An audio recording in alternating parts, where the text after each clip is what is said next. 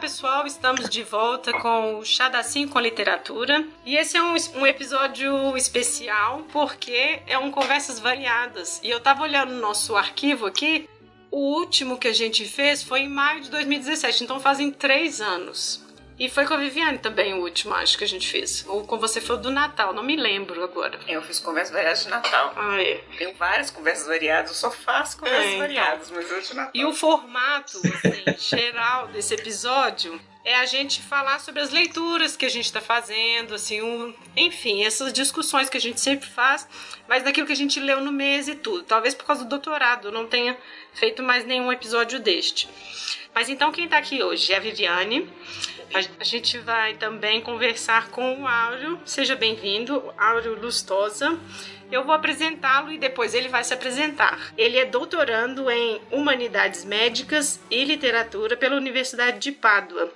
É, e ele iniciou recentemente um podcast Literatura Viral. Então, por esse título, vocês também vão saber por que, que ele é o nosso convidado hoje, porque as nossas conversas variadas vão girar em torno do tema de livros sobre pandemias, né? Eu até coloquei o título no roteiro, né? Livros pandêmicos, mas eu não sei se esse é um bom adjetivo. Mas enfim, seja bem-vindo, Áudio, e obrigada por ter aceitado esse convite. Obrigado, obrigado, Adi. obrigado vocês por, pelo convite e vamos embora, vai ser um prazer falar contigo com a Vivi aqui hoje. É, e então, como a, como a Lívia explicou, eu produzo o podcast Literatura Viral, em que eu falo sobre como as epidemias apareceram na história, na história da ciência, na história da medicina e como elas aparecem na arte e na literatura, né? Então eu tenho o episódio sobre alguns textos literários, inclusive alguns que a gente vai mencionar aqui, mas também sobre o Picasso, sobre alguns quadros, bem legal.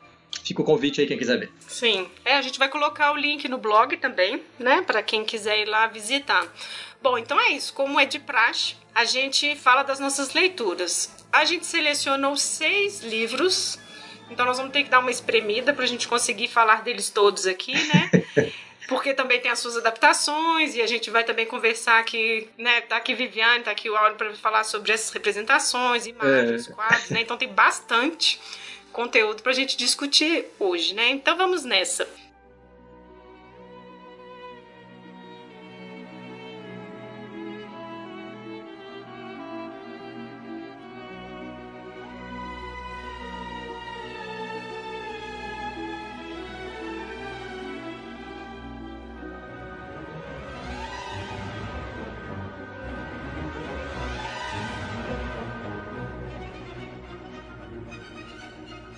Bom, então vamos lá. O primeiro livro da nossa lista aqui, que a gente pensou em trabalhar, na verdade foi depois que o Auro entrou em contato que eu pensei neste livro. É o Decamerão, do Boccaccio. E por quê, né? Porque, enfim, é um livro, como ele mesmo vai também falar melhor, né? É um livro que vai é um tema e vai re reaparecer em todos esses outros que a gente vai discutir, né? Então, vamos lá. É, o Decamerão, ele é um livro que foi publicado mais ou menos em 1352, 53, quando ele terminou de ser escrito.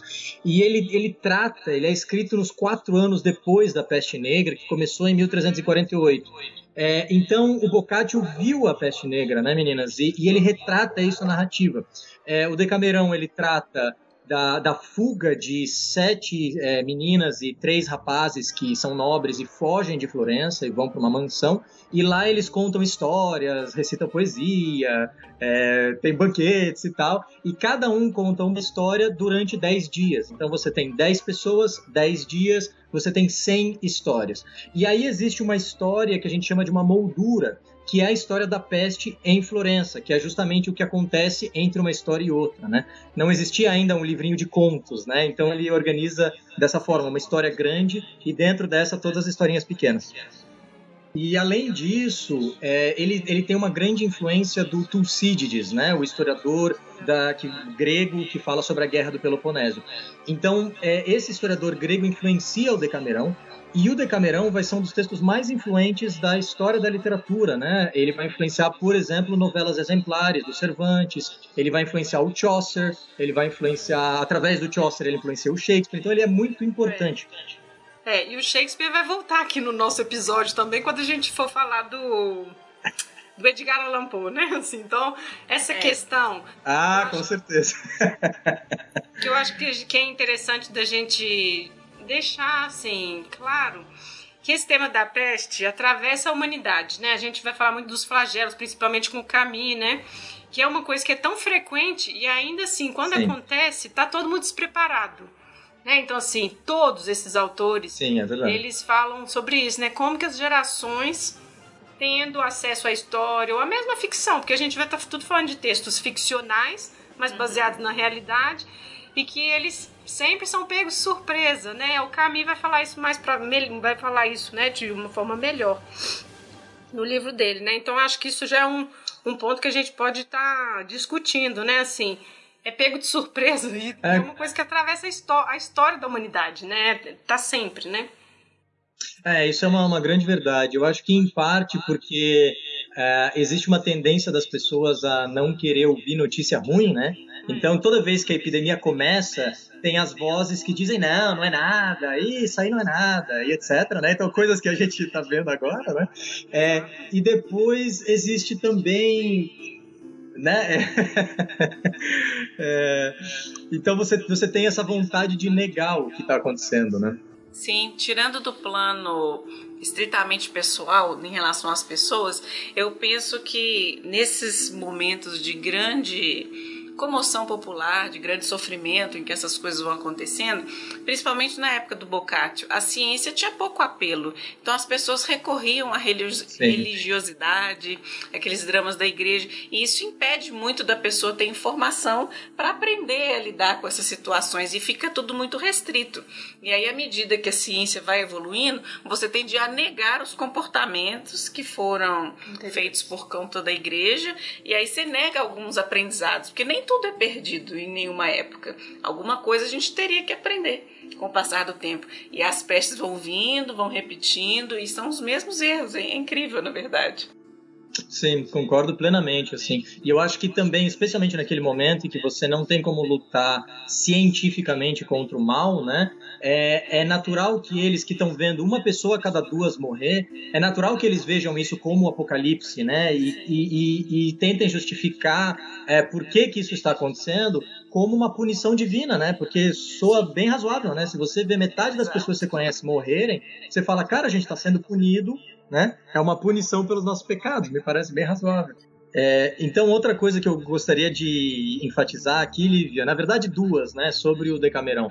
É, a primeira é que ele, como não existia ainda essa modalidade de livro de contos, ele precisa criar essa moldura, isso vai ter uma, uma tradição dentro da literatura, né? Se a gente parar para pensar, o próprio Dom Quixote, no Dom Quixote parte 1, que é de 1590 e pouquinhos, é, ele, ele inclui dentro de si um pequeno conto, né? Tem um momento lá que você vai ler uma história que dura umas 40 páginas, ele não tem nada a ver com o Don Quixote. É porque o Don Quixote encontra uma pessoa num bar e essa pessoa conta a história para ele. Então, você vê essa, essa narrativa entrar dentro do texto e essa é a forma das Mil e Uma Noites funcionarem também, né? Então, essa é uma...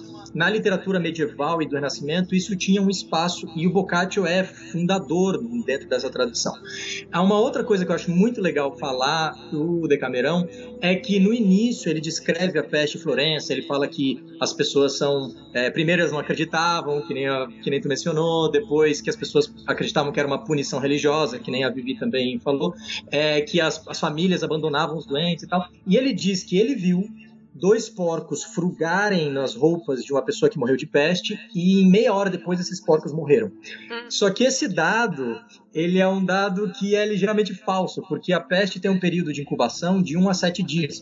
Então, na verdade, isso só poderia começar a acontecer pelo menos um ou dois dias depois. Então não tem como ser assim, pegou, morreu, sabe? É, e é provavelmente o Boccaccio ou tá exagerando ou tá mentindo, é, e ele provavelmente faz isso porque o Tucídides, na história da Guerra do Peloponeso, diz que viu animais morrerem de peste. E o Tucídides talvez só diga isso porque no Homero, na Ilíada, também tem, quando Apolo manda a peste para punir os exércitos dos gregos, os animais são os primeiros a morrer também. Então o Tucídides talvez esteja imitando o Homero e o Decameron talvez esteja imitando o Tucídides. e isso vai acontecer, as pessoas vão imitar o Decameron. Então a gente tem uma longa linha de, de influência é, e de pequenas anedotas talvez mentirosas. É, e também fico pensando assim, é, anedotas mentirosas, mas ao mesmo tempo eu vou aqui abrir um parênteses pequeno, porque pode ser longo, mas é a questão do, da história, né? Assim, né? É uma Tucídides, desses caras todos, eles são fonte histórica para esses caras, né? Nesse momento aí ainda. Então, assim, eles estão retornando aos autores antigos, né? Os autóritas, né? Eles são fonte, né? E aí, pô, tu se está falando que os porcos morreram, pode ser que tenham morrido mesmo, né? Então, assim, eu acho que isso que é o legal da ficção. Que é o que a gente está falando aqui, né? Ele, Sim. Eles vão nesses eventos, né? A gente está falando da vida real, da, da condição humana mesmo. E como que a ficção ela vai preencher essas lacunas do que essa realidade não consegue responder esses autores, né? Assim, nesse sentido. Sim, sim. Eu concordo muito contigo, Lívia, mas eu também acho que uh, no uh, o início da narrativa, o Boccaccio usa a voz dele, né? Ele diz assim: Eu, Boccaccio, ah. estava em Florença. Então, pelo menos esse prefácio, é, ele pretende ser um pouco um historiador, sabe? Que é a mesma técnica de falsa realidade que o Defoe vai querer usar mais tarde, né? A gente vai falar hoje, eu acho, né, do Diário Dono da Peste. E o Defoe vai usar a mesma estratégia de criar um diário, de, de querer quebrar essa divisão muito nítida entre ficção e realidade, né? Uhum. Exato. É, então, Áureo, antes da gente passar para a adaptação do Decamerão, é... você tem alguma indicação, assim, dessas... Bom, mais indicações, né? Ah, sim. É, então eu recomendaria três contos que a gente encontra no Decameron. O primeiro seria o Frate Cipolla, em italiano, Fra, Fra de Cebola, se eles traduzirem em português, sim. que é muito engraçado, divertidíssimo. Um outro que se chama Maceto da Lamporecchio, que é um rapaz que se finge de surdo e mudo para trabalhar num convento com várias freiras e elas se aproveitam dele. E, está muito divertido. E o último que é o Calandrino, que é muito engraçado também. Eu recomendo esses três. Tá bom. Bom, gente, então anotem aí as indicações. Bom, porque aí a gente pensou então de falar sobre a adaptação de 71 do Decamerão, que é do Pasolini, né, o Pier Paolo Pasolini. Mas assim, tem mais, tem outras adaptações. Eu não cheguei a ver, não sei se vocês dois viram, mas eu só vi essa do Pasolini. E é isso, né? Assim, é, tem um ar, é, assim, é a cara do Pasolini, na verdade, esse filme assim é eu até fiquei pensando assim, não tinha que ser ele para fazer esse, esse, essa adaptação, sabe? Porque assim, eu acho que encaixa no sentido dessa linguagem. É muito escatológico, é muito irônico, é muito, sabe, assim, é muito. É isso, assim, eu acho que a, minha, a palavra que eu usaria é escatológico, assim, é muito. Uma palavra bem acadêmica, né? Eu usaria zoado, é muito zoado. é. Exatamente, é, é. Bunda é. mesmo, né? É, eu gosto bastante desse, dessa versão do Pasolini. Eu acho curioso que ele tenha feito uma trilogia usando o Chaucer, né, com, o, com os contos de Canterbury, e o A Mil e Uma Noites também, né? E, e, além, além de ser muito dessa forma muito colorido, muito exótico, eu acho que os cenários, especialmente do terceiro filme das Mil e Uma Noites, são muito bonitos, né? Porque eles filmam eles filmam no Uzbequistão, eu acho. Então tem umas uns cenários muito muito interessantes. É, eu acho que essa questão dos cenários é interessante porque, na verdade, no início eu, me causou estranhamento, mas depois eu pensei assim. Não, na verdade era possível. Tipo assim, as feiras, as, aquele tanto de gente na rua, as roupas, aquela sujeira, sabe assim? É, eu achei que ele. Não é nenhuma intenção de verdade, mas assim, é uma. Tipo, isso é a, ver, a vida, sabe? É essa sujeira, essas ah, porcarias, ah, os animais, sabe? Então, assim, parece que é um descuido, mas é claramente um cenário assim. Isso que eu acho que é o legal, sabe? Sim, com certeza. É, na Idade Média, é um, a higiene não é o forte da Idade Média, digamos assim, né? Exato. E agora, sim, a gente, antes de passar para os próximos, Viviane, bola está com você. É, apesar da gente ter acabado de falar desse filme, né, que ele é, na verdade, muito alegre e ele fala de uma peste, mas de uma forma mais cômica, ah, eu selecionei uma obra de arte que eu acho que as pessoas deveriam ver, em se tratando de um tema de peste e sobre a peste nessa época medieval. Selecionei um quadro muito bonito do Tiziano. E neste quadro ele tem, ele toma licença poética de se incluir na obra. Ele pinta a si mesmo como velho, que ele já tinha quase 100 anos nessa época, e pinta também o filho dele, porque os dois estão contaminados e eles pedem a Nossa Senhora que os proteja, que salve a vida, pelo menos, do filho dele. E é como se fosse uma referência a isso que é essa obra. É muito bonito, mas infelizmente nenhum dos dois sobreviveu à peste. Mas como ele já era um artista assim famoso, ele pelo menos teve um enterro decente naquela época, coisa que foi negada a muitas uhum. pessoas, né? Na, é, neste momento. Ele conseguiu ser enterrado numa igreja normal e tudo, porque ele era um cara famoso, tinha mecenas e tudo mais. Mas é uma obra que vale a pena e demonstra esse apelo das pessoas à religião para que a religião os guie e os salve desse momento temerário, no final da vida ou numa peste, numa doença. Mas é uma obra muito bonita, eu penso que vale a pena as pessoas conhecerem. Ah, sim, sem sombra de dúvida. A, a obra chama Pietà. Bom, então podemos passar então para o diário do da Fou, então? Pode ser. Uhum.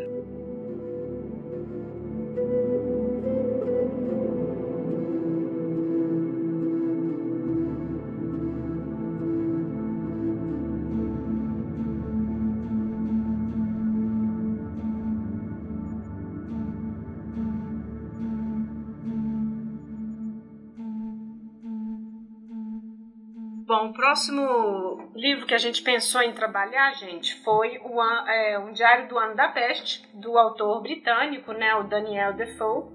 Ele é de 1722, falando sobre a peste de 1665-66 em Londres. Né, então, assim, como o Al já deu spoiler ali, né, falando sobre o autor, na verdade, ele teria cinco anos, né? Na época da peste, né? Quando ele... Exato.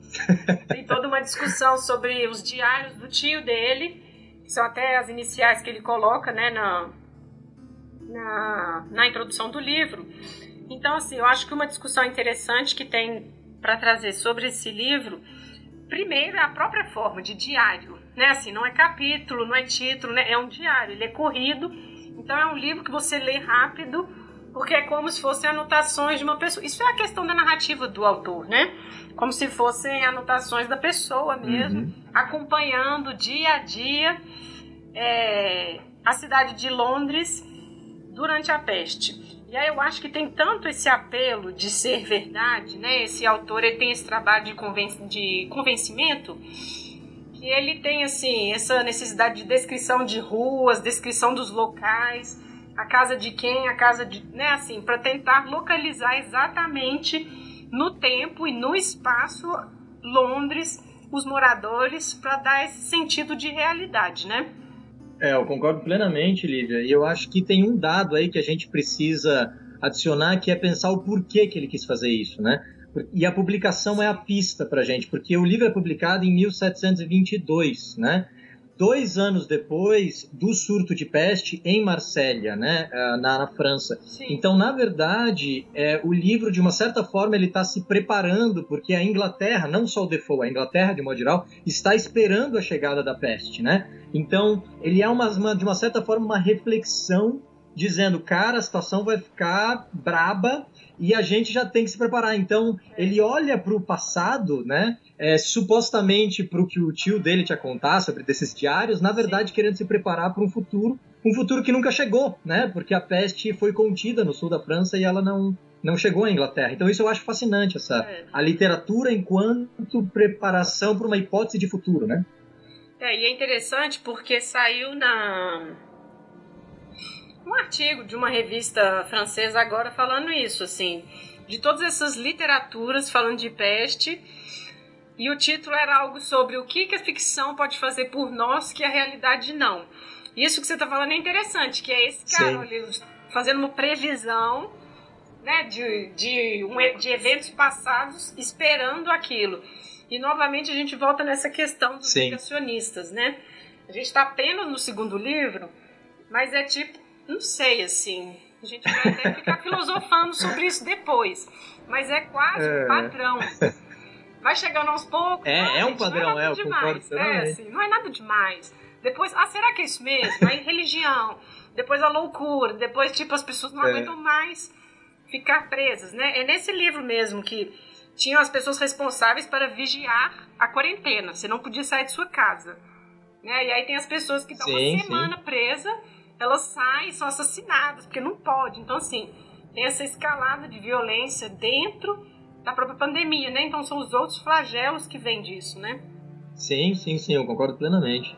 E eu acho até que tem uma, uma né, nessa relação da literatura com a realidade, com os nossos medos e sonhos e tal. Eu acho que tem uma outra obra que também é da literatura inglesa que é muito reveladora, que é O Último Homem da Mary Shelley, né? Isso. Que é que é escrita em 1826, um século depois, né? E a situação é exatamente a mesma, porque ela escreve esse livro se preparando para a chegada da, da cólera, né? A cólera vai chegar em 1831 e o livro é de 1826. Então, ao contrário do Defoe, que fez a preparação e, e nunca chegou, né? No caso da Mary Shelley, ela se prepara e rola, né? A cólera chega e a cólera realmente devasta.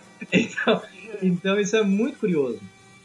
E eu acho que isso tem a ver, eu não sei o que vocês acham, meninas, porque é, eu tenho ouvido muitos comentários de que a peste, de que o ensaio sobre a cegueira voltaram a estar entre os livros mais vendidos, né? Agora, durante o corona, né?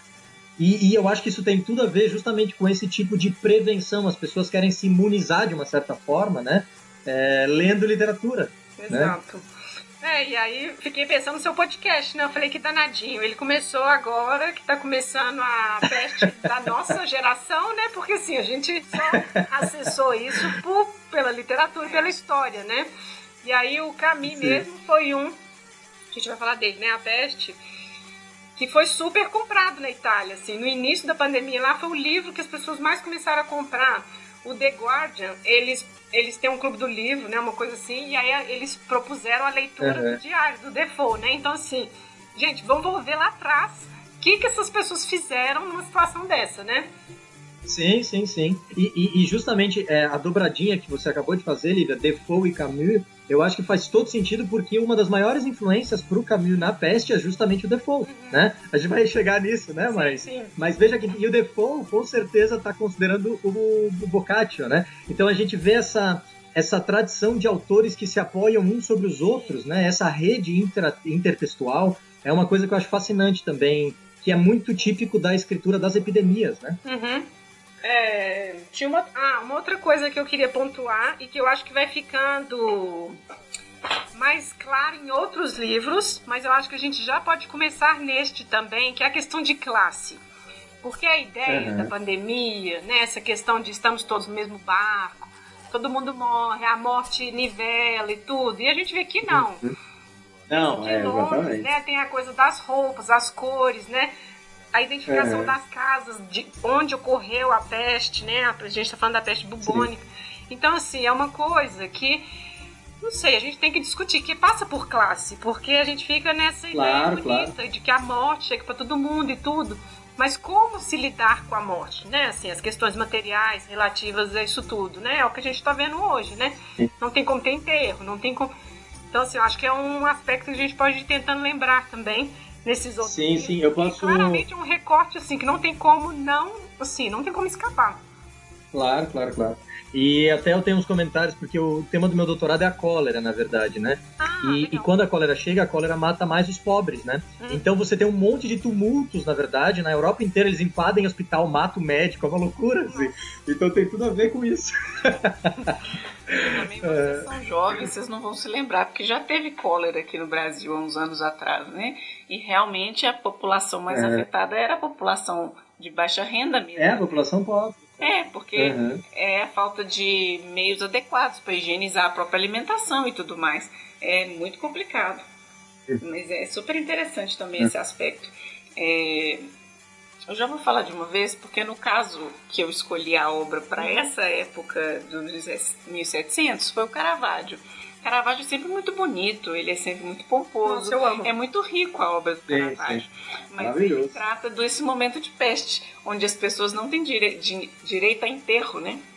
Então, a- essa obra dele, que chama As Sete Obras da Misericórdia, representa uma pessoa numa mortalha branca sendo carregada pelos parentes para conseguir fazer o enterro da pessoa.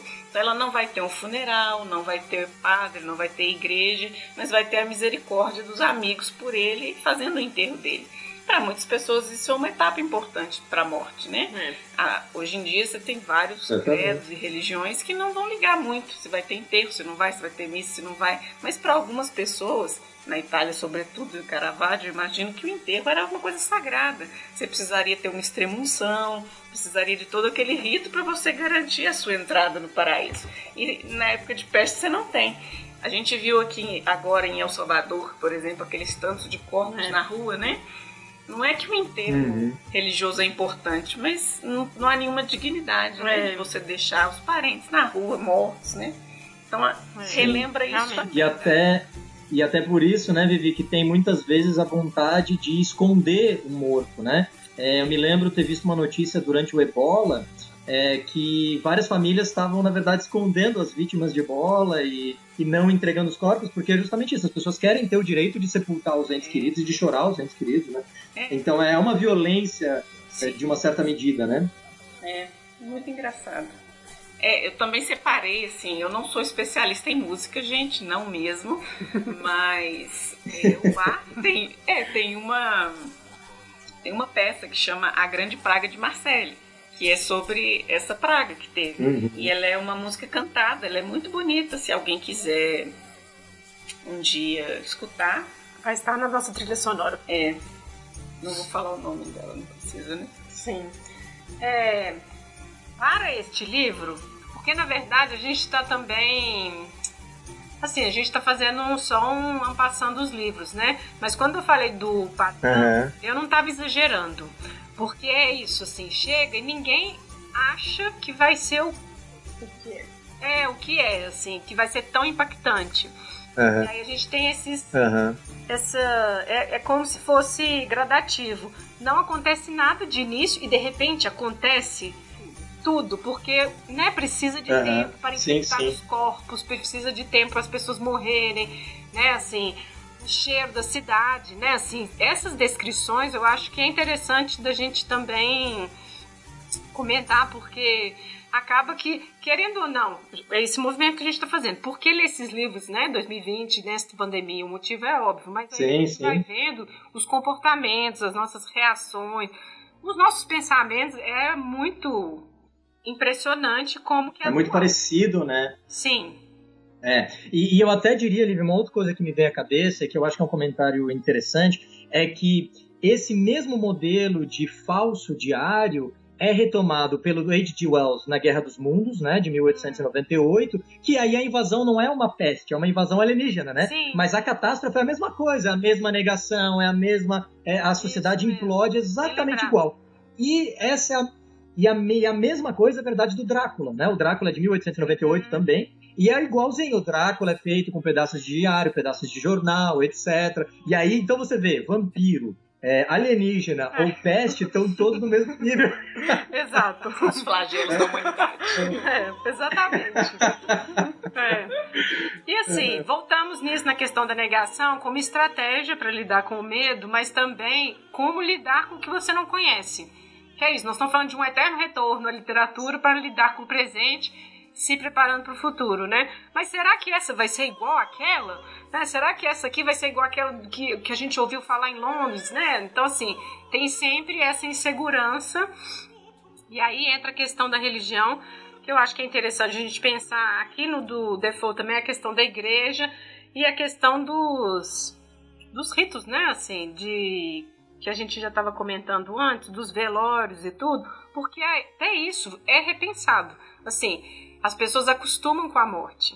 Né, assim, ah, ela vai chegar mesmo, já tá chegando para todo mundo aqui do lado, né? Então, assim, até essa relação com a morte, ela vai ter que ser repensada. É o que a gente está falando na literatura, é o que a gente está falando nas artes, né? Então, assim, é o hábito, né? A única certeza que a gente tem bom, na vida é a da morte, né? Mas ainda assim, ninguém está preparado por este momento.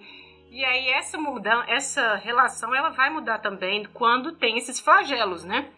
Não, com certeza, eu concordo plenamente. E eu até acho que a familiaridade com uma doença, na verdade, é uma das maiores dificuldades na hora de combater ela, né? Por exemplo, a malária, no ano passado, teve número mínimo recorde de malária, de mortes. Hum. E as mortes foram 870 mil, tá? Nossa, e esse foi um dos é menores números É, esse foi um dos menor, menores números Nossa. da história. A ONU estava comemorando 870 mil mortes. É tipo oito vezes o que o Corona fez, sei lá. Eu não sei qual, os dados mudam muito, né? Tá em 300 mil, eu acho, o Corona, né? Então, as É. três vezes que o Corona fez. É, é, como a malária não chama atenção, a gente muitas vezes não para para pensar que ela é tão importante, tão impactante. Quando foi a última vez que você abriu o jornal e viu na primeira página: menino morre de asma? Você não vê isso justamente porque isso acontece o tempo inteiro, né? É, agora, quando acontece uma vez no ano um ataque de tubarão, daí você pode ter certeza que a gente vai falar dele durante meses, né? Ah, é. Porque, a- então, existe um paradoxo que quanto menos uma coisa acontece, mais ela chama a nossa atenção, e quanto mais ela acontece, menos a gente pensa sobre ela. Bizarro. É, vira uma normalidade, né? Assim, é, eu tô quase chegando no caminho, né? Porque ele fala muito disso, né? A morte virou uma rotina. Então ela é uma parte do cotidiano. Sim. Você receber notícias, que é um pouco isso que a gente tá vendo, né? Ah, hoje foram quantas mortes, né? A gente faz contagens diárias. Essas pessoas lá estavam fazendo contagens Uhum. diárias, né? Então, assim, vira uma parte do cotidiano, né? É mesmo. É isso mesmo. É, E como esse número cada vez cresce mais, então o número de ontem parece inferior ao de hoje, né? E daí você fala, ah, ontem até que tava bom, na verdade. Nossa, Aquela época que era boa, porque agora é muito pior, né? Então vira até uma, uma atenuação contínua, é muito estranho. É uma é questão de perspectiva, né? É, uma é contagem, né? Triste. Mas assim, É. a gente não tem uma adaptação exata, né, para este livro. Mas eu achei foi uma um curta, um curta-metragem de 1999, rapidinho, 15 minutos, é um curta alemão de bonecos, é bem é, bonitinho assim, mas é bem sombrio. Porque é um As coisas alemãs em geral são. é. É, assim, é um, uma pessoa, um fazedor de perucas, e ele observa da vitrine dele a peste. Morrendo as pessoas, passando os cadáveres. Então, assim, ele já tem este local de espectador e ele comenta: Ah, eu tive a benção de não ser atingido por ela e tudo mais. E ele vê de frente a casa de uma menina, né, assim, tirando os corpos e só sobra ela. E ela é ruiva. E ele acompanha assim, ela sendo presa, enfim, dentro desta casa e assim. Enfim, até que ela morre mesmo e tudo. E a questão é que ele vai lá, né, cava o corpo dela para pegar os cabelos, porque ele ia fazer uma peruca ruiva. Nossa. É, então é bem dark, assim, mas é interessante ver essa indiferença, que é isso que nós estamos falando aqui, de se habituar com a morte, de se habituar com a doença. Então, assim, Sim, pra sim. ele era o cotidiano dele, ele trabalhando, e assim, colocando entre. é, entre aspas, assim, né? Vendendo perucas durante a peste, né? Então, assim, ele continuou trabalhando, fazendo o que tinha que fazer tudo e assistindo a morte das pessoas ao redor. Dá a entender que depois ele pega, Sim, porque sim. ele também começa a tossir e tudo mais. É lógico, ele foi lá raspar o cabelo de um cadáver pra fazer uma peruca. Eles são divinos, né? Boa que não ia dar, né? É, Ah, então, assim, e, e sabe, é- Lívia, isso Isso pode me fez pensar uma outra coisa. Eu acho que tem essa atenuação da morte. E eu acho que uma outra coisa que também acontece é que se criam muitas barreiras dentro da sociedade. Porque uma doença contagiosa, por definição, ela vem de fora, né? Ela é invasora. Quando alguém tem câncer, a pessoa não pensa quem me passou esse câncer, porque você sabe que o câncer não passa, né? Aí a pergunta que as pessoas se fazem é por que eu, né? É diferente. Agora, quando é uma doença infecciosa, tipo uma doença venérea, sei lá, você quer identificar quem te passou aquele negócio e tal. E no caso das epidemias, isso gera uma vontade de culpar, de culpabilizar, especialmente minorias, né? Então, no caso da peste negra, por exemplo, a- a- com a chegada da peste em 1348, e- um- teve um fenômeno de é, morte, de execução de judeus ao longo da Europa, né? na Europa inteira. É, tem em, em mil- 1349, em Estrasburgo, eles queimam vivos todos os judeus da cidade, é, e isso a peste não tinha nem chego. É isso que eu acho mais assustador desse caso. Sim. Eles, eles matam todos os judeus como prevenção Não, né? exato. É uma coisa, uma coisa horripilante menos, né? E isso envolve todo mundo, envolve crianças, envolve velhos, envolve doentes, envolve tudo, tudo. Então, é- essa busca do culpado é uma coisa que a gente também vê. Pode ser hoje é o comunista, a- antes Hum, era, né? Cada, cada época vai ter o seu, né? Mas existe essa busca constante do inimigo, real ou imaginário, né? Uhum. É interessante você estar tá falando isso, porque acho que é no, nesse livro mesmo do Defoe tem a questão da solidariedade. Como fazer hum. a solidariedade? Tem essa questão de tipo, a pessoa está passando fome, mas se você não quer estender a mão para ela, porque você pode encostar nela, na roupa dela, né? Você pode ser, é, enfim, né? Ser infectado, é contaminado. Então traz isso um pouco, que é o outro lado, né? Assim, pode ser que tinham pessoas que é como ele fala no livro, né? Que estavam nessa questão de ajudar as outras, mas o medo é muito maior, né? Porque é isso, é Sim. é esse inimigo externo do contágio e tudo mais. Você falou dos judeus e teve também dos leprosos, eu acho. Que os leprosos. Sim, sim, os leprosos é, também. Hum. É, como é que fala? Infectando a água e você bebia água e ficava doente, né? Então, Isso, é. Você tem sempre que procurar alguém um bode, né, para poder um bode expiatório para que é a causa disso. E hoje, né, a Covid, né, se for do comunismo, o vírus chinês, né, você usar essas é. terminologias para entrar para a história. Na verdade é isso, é uma estratégia e ninguém vai esquecer isso, né? Ah, fui acusado de ser, então assim já é a gente está nesse momento, né, percebendo isso, né? Sim, sim. E o que eu acho curioso é que, assim, é o vírus chinês, mas daí depois, quando o epicentro saiu da China e foi pra Europa, continuou sendo vírus chinês, né? Exatamente. E quando foi pros Estados Unidos, continuou sendo vírus chinês. então, Gente, beleza. É um vírus europeu? Que estranho. Estranho. É, é. Isso é uma coisa que eu acho muito relevante quando a gente pensa a história da medicina. É, isso é uma coisa muito importante. A tuberculose é só tuberculose. A lepra é só lepra. Agora, o cólera é o cólera asiático, né? Então a gente, a gente gosta de colocar nomes em, em certas doenças justamente para é, demonizar certos grupos. Ou a mesma coisa com a AIDS, que no início, no início era chamado do câncer gay, né? Então tem toda uma demonização em cima da AIDS. Então, é, a forma como a gente discute uma doença e a forma como a gente chama é, essa doença é muito importante. As pessoas têm que ser responsáveis na hora de fazer isso, né? É. Bom, agora a gente está chegando no século XIX e não sei porque me parece que esse livro aqui é o que estava sendo mais aguardado aqui pelos, pelos debatedores aqui, que é a Máscara da Morte Rubra, na verdade é um conto do Edgar Allan Poe, de 1842. Bom, eu posso dizer que eu gosto muito do Edgar Allan Poe mesmo e é, apesar de ser apenas um conto, ele é muito rapidinho de ler, acessível para todo mundo, a linguagem é muito simples. E o mais interessante é que o Poe ele tem uma narrativa que cria um suspense, cria na imaginação do leitor um, um ambiente que é muito especial, é próprio dele. Ele criou um terror no, na narrativa dele que você fica lendo, ansioso, esperando desenrolar. E esse conto, A Máscara da Morte Rubra, é sobre a chegada de uma peste até um, determinado personagem, né? Que é um duque, no filme é um príncipe, né?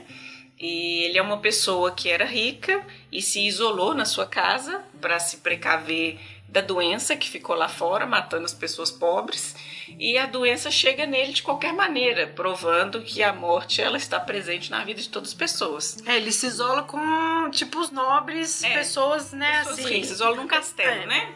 Numa uhum. festa é. eterna, esperando a morte. No estilo do Boccaccio, né? Exato. No estilo do Boccaccio, os aristocratas e tal, Exato, né? É. Exato, no estilo de outras subcelebridades brasileiras também.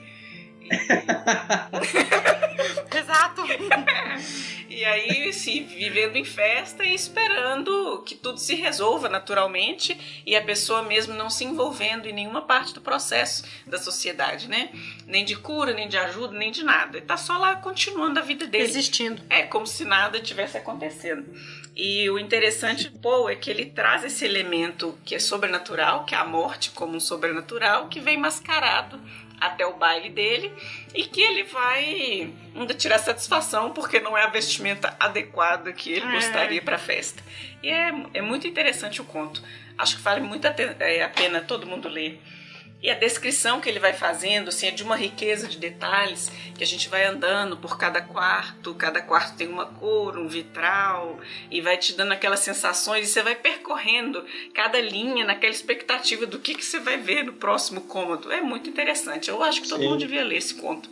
Eu concordo muito, Vivi. Eu adoro esse conto também. Na minha opinião, um dos melhores do Poe. Assim, esse, o, o The Casca Famonteada, eu também eu adoro.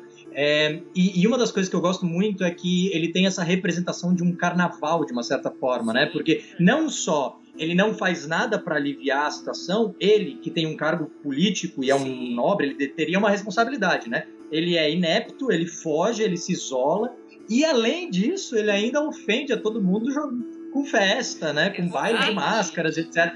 Então, a morte a morte rubra, né, ela aparece de, de uma certa forma como uma punição para essa decadência, essa degeneração, né, que e, e, o povo usa muita linguagem, né, usa umas palavras meio é, um, arcaicas e tal para dar todo um colorido para a gente sentir essa essa degeneração mesmo, assim, nessa né, decrepitude, se a gente quiser. É, eu acho que é interessante retomar, porque eu falei de classe, e aqui para mim ficou gritante. Claro, a gente já tá no 19, né?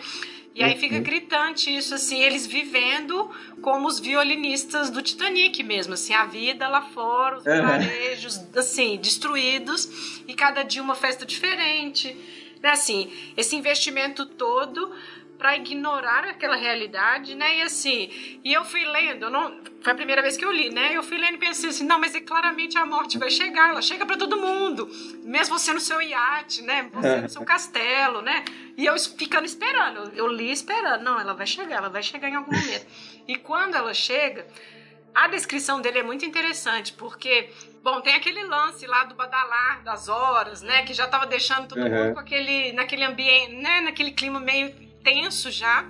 Meio dark. Uhum. É, mas os convivas percebem que tinha algo errado com este convidado, pela vestimenta e pela máscara. No fundo é isso, sim. Parece que é. Isso, enfim, isso sou eu lendo, né? Mas eu pensei, eu falei, tipo, todo mundo se deu conta de quem era. Tipo, chegou a nossa uhum. vez, acabou esse carnaval. Eles ficaram o quê? Uns seis meses sim. de festa, né? Assim, então Acho que dá essa impressão de que todo mundo se, enfim, percebeu, né? Chegou a nossa hora, sabe? Eu entendi assim que ficou bem clara essa questão da morte. E Áureo, eu acho que você pode falar agora sobre essa peste rubra e de ela ser uma invenção. Sim, sim. Eu acho muito interessante que ela, ela é uma. A, a literatura tem essa é. coisa, né? Eles adoram inventar doenças, né? a, a, literatura adora inventar doenças, mas nunca sai do nada, né? É. E a morte rubra, ela, de certa forma, ela é uma mistura de duas doenças, né? Uma delas é a peste, né? Então existem referências ao, ao texto do Shakespeare, né? Ele fala do o, o príncipe se chama Prospero, né? Ou o duque no, no caso do e Prospero é o personagem principal da Tempestade do Shakespeare, que também é duque, etc. E nessa peça o Caliban que é um canibal, né? O, uhum. o, Shakespeare só brincou com a colocação das letras, né? Que, que é um selvagem das Américas, é, é um espírito do mal das Américas, é, ameaça o, o Próspero dizendo que May the Red Death hit you, alguma coisa assim. Então, é, que a peste vermelha te mate. Então, o Paul pega a peste vermelha dessa referência, né? Então, ela vem da peste negra mas depois ela também é uma, de uma certa forma uma versão da cólera, que era chamada da cólera azul, né? Porque ela deixava as pessoas azuis de quando elas morriam. E então ele mistura um pouco de peste, um pouco de cólera e combina as duas para criar essa essa doença, né? E uma das coisas que eu acho também muito legais é que o texto joga com essa coisa do natural e do sobrenatural, né? Porque quando o conviva aparece, né, que nem que nem tu falou, Lívia, as pessoas ele chama atenção porque ele está vestido com mau gosto, né? As pessoas não gostam de, de serem lembradas de que está rolando a, a, a peste rubra.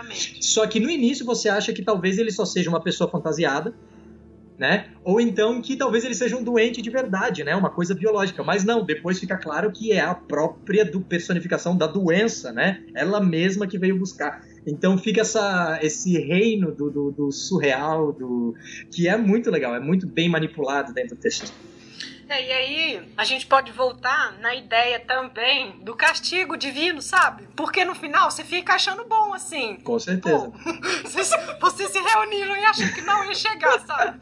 Então assim. Total. é, você fica assim, tá vendo? Aconteceu, né? Então, assim, tem um pouco isso também. E é muito interessante as a questão das cores, né? Eu estava conversando antes com a Viviane da, da, gravação, assim, né? O porquê da escolha dessas cores, né? Cada...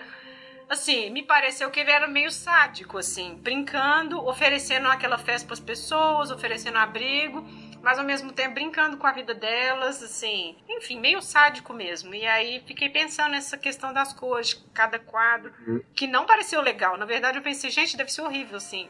E as pessoas tinham essas impressões ruins, né? Assim, meio surpresas com cada, mais ou menos, entre aspas, é, é, atração que ele propunha, né? Assim, então acho que tinha um pouco esse desconforto que era o preço a se pagar para estar ali junto com ele. Eu não tenho nenhum estudo assim, é somente achismo mesmo sobre as cores, mas eu fiquei pensando se ele não estava trabalhando com chegando numa refração de luz do claro para o escuro, para você, tipo, você tá caminhando para o desconhecido, para uma escuridão, e aí você vai a cada cômodo tem uma cor, um vitral que reflete a cor e dá uma badalada, como se você tivesse numa marcha de frequência de cor até você chegar na total escuridão, vermelho, escarlate, e é o seu fim, é a uhum. morte final. Não sei, assim, por que, que ele pensou nessas cores especificamente, mas ele detalha cada cômodo, né? Cor por cor. Uhum. É, não, eu concordo, Vivi. Eu acho, que, eu acho interessante essa leitura. Eu, eu concordo com vocês que ele detalha tanto no texto que alguma coisa ele, ele espera da gente, né? É. É, e eu acho que uma, uma coisa que me, me chamava a atenção é que, como esse texto ele é um pouco da decadência, né? Ele vai influenciar o Ruiz Mans, o Oscar Wilde mais tarde. E a decadência tem muito essa coisa do exagero, né? Do fausto, é, do luxo exagerado. E aí eu acho que talvez ele queira justamente chocar a gente para mostrar a, é, a, o quanto isso não serve para nada, o quanto isso é até meio brega, na real, né? Então ele quer um pouco chamar a nossa atenção por causa disso. Na realidade, eu acho que a, o que a Vivi comentou agora antes e o que a Lívia comentou é é a prova viva disso. Assim, você lê e fala, cara, pra que essas coisas estão aqui? E é exatamente o que ele, quer, que ele quer que a gente pense, né? É, exatamente. É. Bom, uh, o filme não poderia ser com outra pessoa que não Vincent Price, né? O filme de 64 e de mesmo nome. É. Não, ele é a encarnação do Paul no cinema, né? Assim, não tem, não tem outra, né? E assim, é. É comparando com outras adaptações que ele fez do Poe, eu fiquei mais eu achei meio ruinzinha assim. Achei legal como ele representou, como foi a representação da, da peste em si, né? Como sendo a morte e tudo, achei isso interessante. Mas misturou, uhum. eu entendo que é um conto e assim, para segurar uma hora e meia de filme, aí misturou satanismo, misturou as mulherzinhas nuas, enfim, é. assim, eu entendo este apelo, sabe? Mas assim, os elementos do conto estão ali, né? Assim, um, ele, ele, é ruim, ele é sádico, tem os camponeses morrendo, a peste está ali, né? Então, assim, tem todas essas representações, né? Eu gosto do filme. Gosto muito do Vicente Price e eu penso que o personagem que ele faz como a peste, vestido daquela maneira vermelha, e como é, vamos dizer, cinematograficamente, ele não conseguiu fazer os cômodos daquelas cores. Ele fez aquela. Tem essas figuras no filme, no uhum. final do filme, nas cores, elas é. andando, uma azul, é. uma roxa, e tem. Amarelo. É, vai, vai tendo isso que eu acho que de certa forma, assim, me dá uma alusão dos Cavaleiros do Apocalipse, uhum. da forma como ele, que eles vêm, né? Porque os flagelos, o, né? pode ser. o apocalipse pode vir de qualquer maneira. é. E aí, acho que é muito interessante. Tem esses exageros cômicos, assim, também, dele dar uma flechada no próprio amigo nobre. Assim, é. tem umas coisas exageradas. Mas eu, eu gosto do filme, eu achei ele bom. E ele cria um suspense interessante. É. Acho ótimo o diálogo que ele trata com a, a morte, assim, chamando ele de eminência. A morte fala assim, mas por que você me chama de eminência? É. Eu não tenho título. tipo, a morte não tem título. É muito bom. É. Eu gosto muito. Ele é ilustrativo, né? Eu acho bom. E tem uma coisa muito sutil. Ele quer meio bajular ela, né? É. E tem uma coisa muito sutil que a morte fala, né? Assim, não, mas aparece para você quando chegou a sua hora. E aí as pessoas vão ficando, enfim, vermelhas ao redor dele né? Assim, até chegar o momento da sua própria morte, né? Então é isso. Se ele não reconheceu ela até o momento, bom, agora é o seu momento, né? Então, assim, é, isso foi uma sacada legal de roteiro. Uhum. Não sei se vocês estão lembrando do, do episódio do, de um dos novos vestido de gorila. E o cara pega fogo, é surreal. Mas aí eu acho que entra nessa questão dele ser sádico. Sim, é surreal, assim. É. Eu fui assistindo e falei, gente, é isso mesmo que tá acontecendo, assim. E as pessoas ao redor ah, voltem a se divertir. Realmente, eles voltam para a festa, assim. Então é a normalidade. A gente volta nesse exagero, nesse enfim, nesse desprezo pela vida, né? Ele estava ali dentro também, né? Esse desprezo representado nessas figuras nobres todas, até a morte chegar, né? Então acho que são os ganhos do, do filme um pouco assim, acho que dessa adaptação. Sim, é, sim. E para ilustrar esse conto, a gente escolheu aqui a música A Dança Macabra, que é uma música até muito famosa, muito conhecida e bastante bonita, inclusive. Ela foi baseada num poema. E nesse poema, à meia-noite, a morte toca um violino no cemitério. Então a música vai crescendo, né? Enquanto os esqueletos vão dançando. Inclusive eu estava lendo um rapaz que chama Daniel Grimori, ele, Grimoni. Ele tem um blog e ele recomenda que a gente escute a música lendo o poema. E faz muito mais sentido, é super interessante. E aí já é uma caminhada assim em direção à morte. Eu acho que já nessa altura, assim, é, falando assim, em artes, humanidades, as pessoas já tentam umas válvulas de escape para lutar ah, tá. Por causa da morte. Porque a morte vai vir. Uhum. Seja por doença, seja por velhice, seja qualquer perda, né? Então, como é comum, as artes elas tentam tratar o luto de, de várias maneiras. Então, são válvulas de escape, vamos assim dizer. Então, tem arte, pintura, literatura, que são coisas que vão tentar traduzir o sentimento uhum. das pessoas para que elas lidem melhor com a situação que vai ser inevitável. Ou às vezes elas não são hábeis para lidar. É, a literatura os povos do norte, ah. vamos dizer assim, vou, vou, dizer assim, mais dos alemães, por exemplo, esse povo mais do norte, eles têm uma, uma, uma forma de lidar, isso é a minha opinião pessoal, né? Com a morte muito diferente da gente aqui, latino. Porque a gente se apega a, mesmo a gente não sendo religioso, a gente se apega à nossa cultura religiosa. É ao jeito como a, gente tem os nossos entes queridos, como que a gente é apegado à nossa família, às nossas tradições. E eles já convivem, por exemplo, com Deus, o diabo, de uma outra forma. De, então, eu acho que essa, essa música é uma expressão disso. Um jeito de lidar com a morte. Tipo, ela tá lá tocando violino no cemitério. Se for sua hora, você vai lá dançar. Uhum. Não importa. E a gente, no nosso caso, assim, a gente vai tentar evitar a todo sim. custo. Né? a gente luta contra, dá a sensação que sim, a gente sim. tenta evitar eu, eu... E eles abraçam, né? É diferente. E, e, ela é muito bonita como música, ela é super animada também, né? Eu adoro essa, eu adoro essa, essa canção e ela é inclusive a entrada do, do literatura viral, né? Nossa. Quando eu tava é, escolhendo a musiquinha para colocar no, no podcast, aí na hora caí nela. ela é, é muito, muito show de bola. É, bom, então, gente, agora a gente está chegando no 20 e foi até uma discussão que a gente começou a fazer aqui, que a gente, enfim, vai passar pela gripe espanhola e tudo, e na nossa próxima, na própria pandemia, né? Porque a gente estava tentando achar obras, tipo, dos, dos anos 40 para frente, e a gente está assim, é, não tem nenhuma fazendo referência à pandemia. É, porque ela está acontecendo agora, né? Então, assim, a gente ficou pensando nisso, né? Então, Vivi vai falar um pouco dessas do início do século. É, eu até pensei, são artistas até famosos, bastante conhecidos, e é, escolhi, escolhi apenas uma de cada, senão fica cansativo. E se a pessoa gostar do estilo, é, fica fácil de achar, né? As imagens estarão lá no blog, é. gente.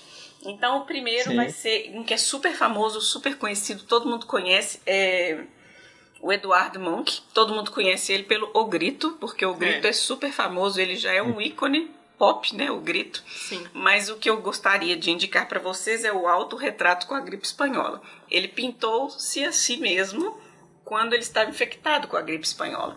Então, lá fazendo o repouso e tudo mais, ele fez uma pintura de si mesmo. Se vocês observarem com atenção, vocês vão perceber que já tem um pouquinho dos traços do grito, que faz parte ah. do traço do, do pintor, né? Uhum. Ele desculpa a expressão, ele é um bocado macabro. A história dele vem de morte desde muito cedo. Perdeu a mãe aos 5, uma irmã aos 15, e ele vem vivendo essa proximidade com a morte muito cedo. Então, todos os trabalhos dele relatam uma vivência de perda, de morte e de luto. Então, é tudo muito macabro e sombrio. Apesar dessa pintura ser bastante colorida, como vocês vão observar, mas ela é sombria. Você não tem, por exemplo, detalhe do rosto, são traços com cores. Apesar de ter muitas cores, ela é bastante sombria, justamente por causa da gripe espanhola. Eu só queria fa- falar uma coisa, Vivi. É uma coisa que eu acho muito interessante do Munch é que tem tantos quadros que são sobre doença, sobre tuberculose, sobre sífilis, so- sobre um monte de doença diferente, né?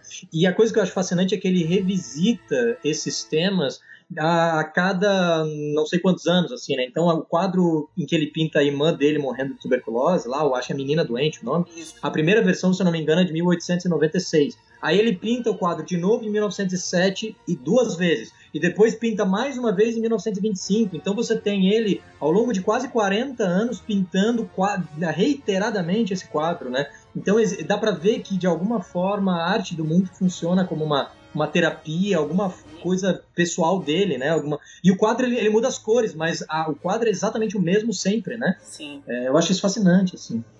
É, é fascinante. E eu acho triste, assim, eu penso como artista ele deveria ser uma pessoa muito sofrida. É, Porque é, é, é uma. É sempre o mesmo tema e é como se ele corresse da morte o tempo todo, né? Ele tem uma frase dele que ele fala Sim. que a cada dia de vida é uma vitória contra a morte. Então, assim, é, é muito dramático, assim. É, coitado, ele é um pouquinho perturbado, eu acho, mas. sim.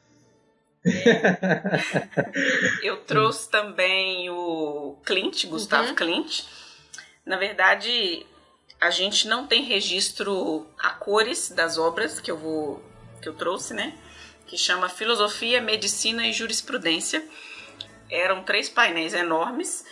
Foi uma encomenda da Universidade de Viena para homenagear os principais cursos da universidade, que era filosofia, medicina e de direito.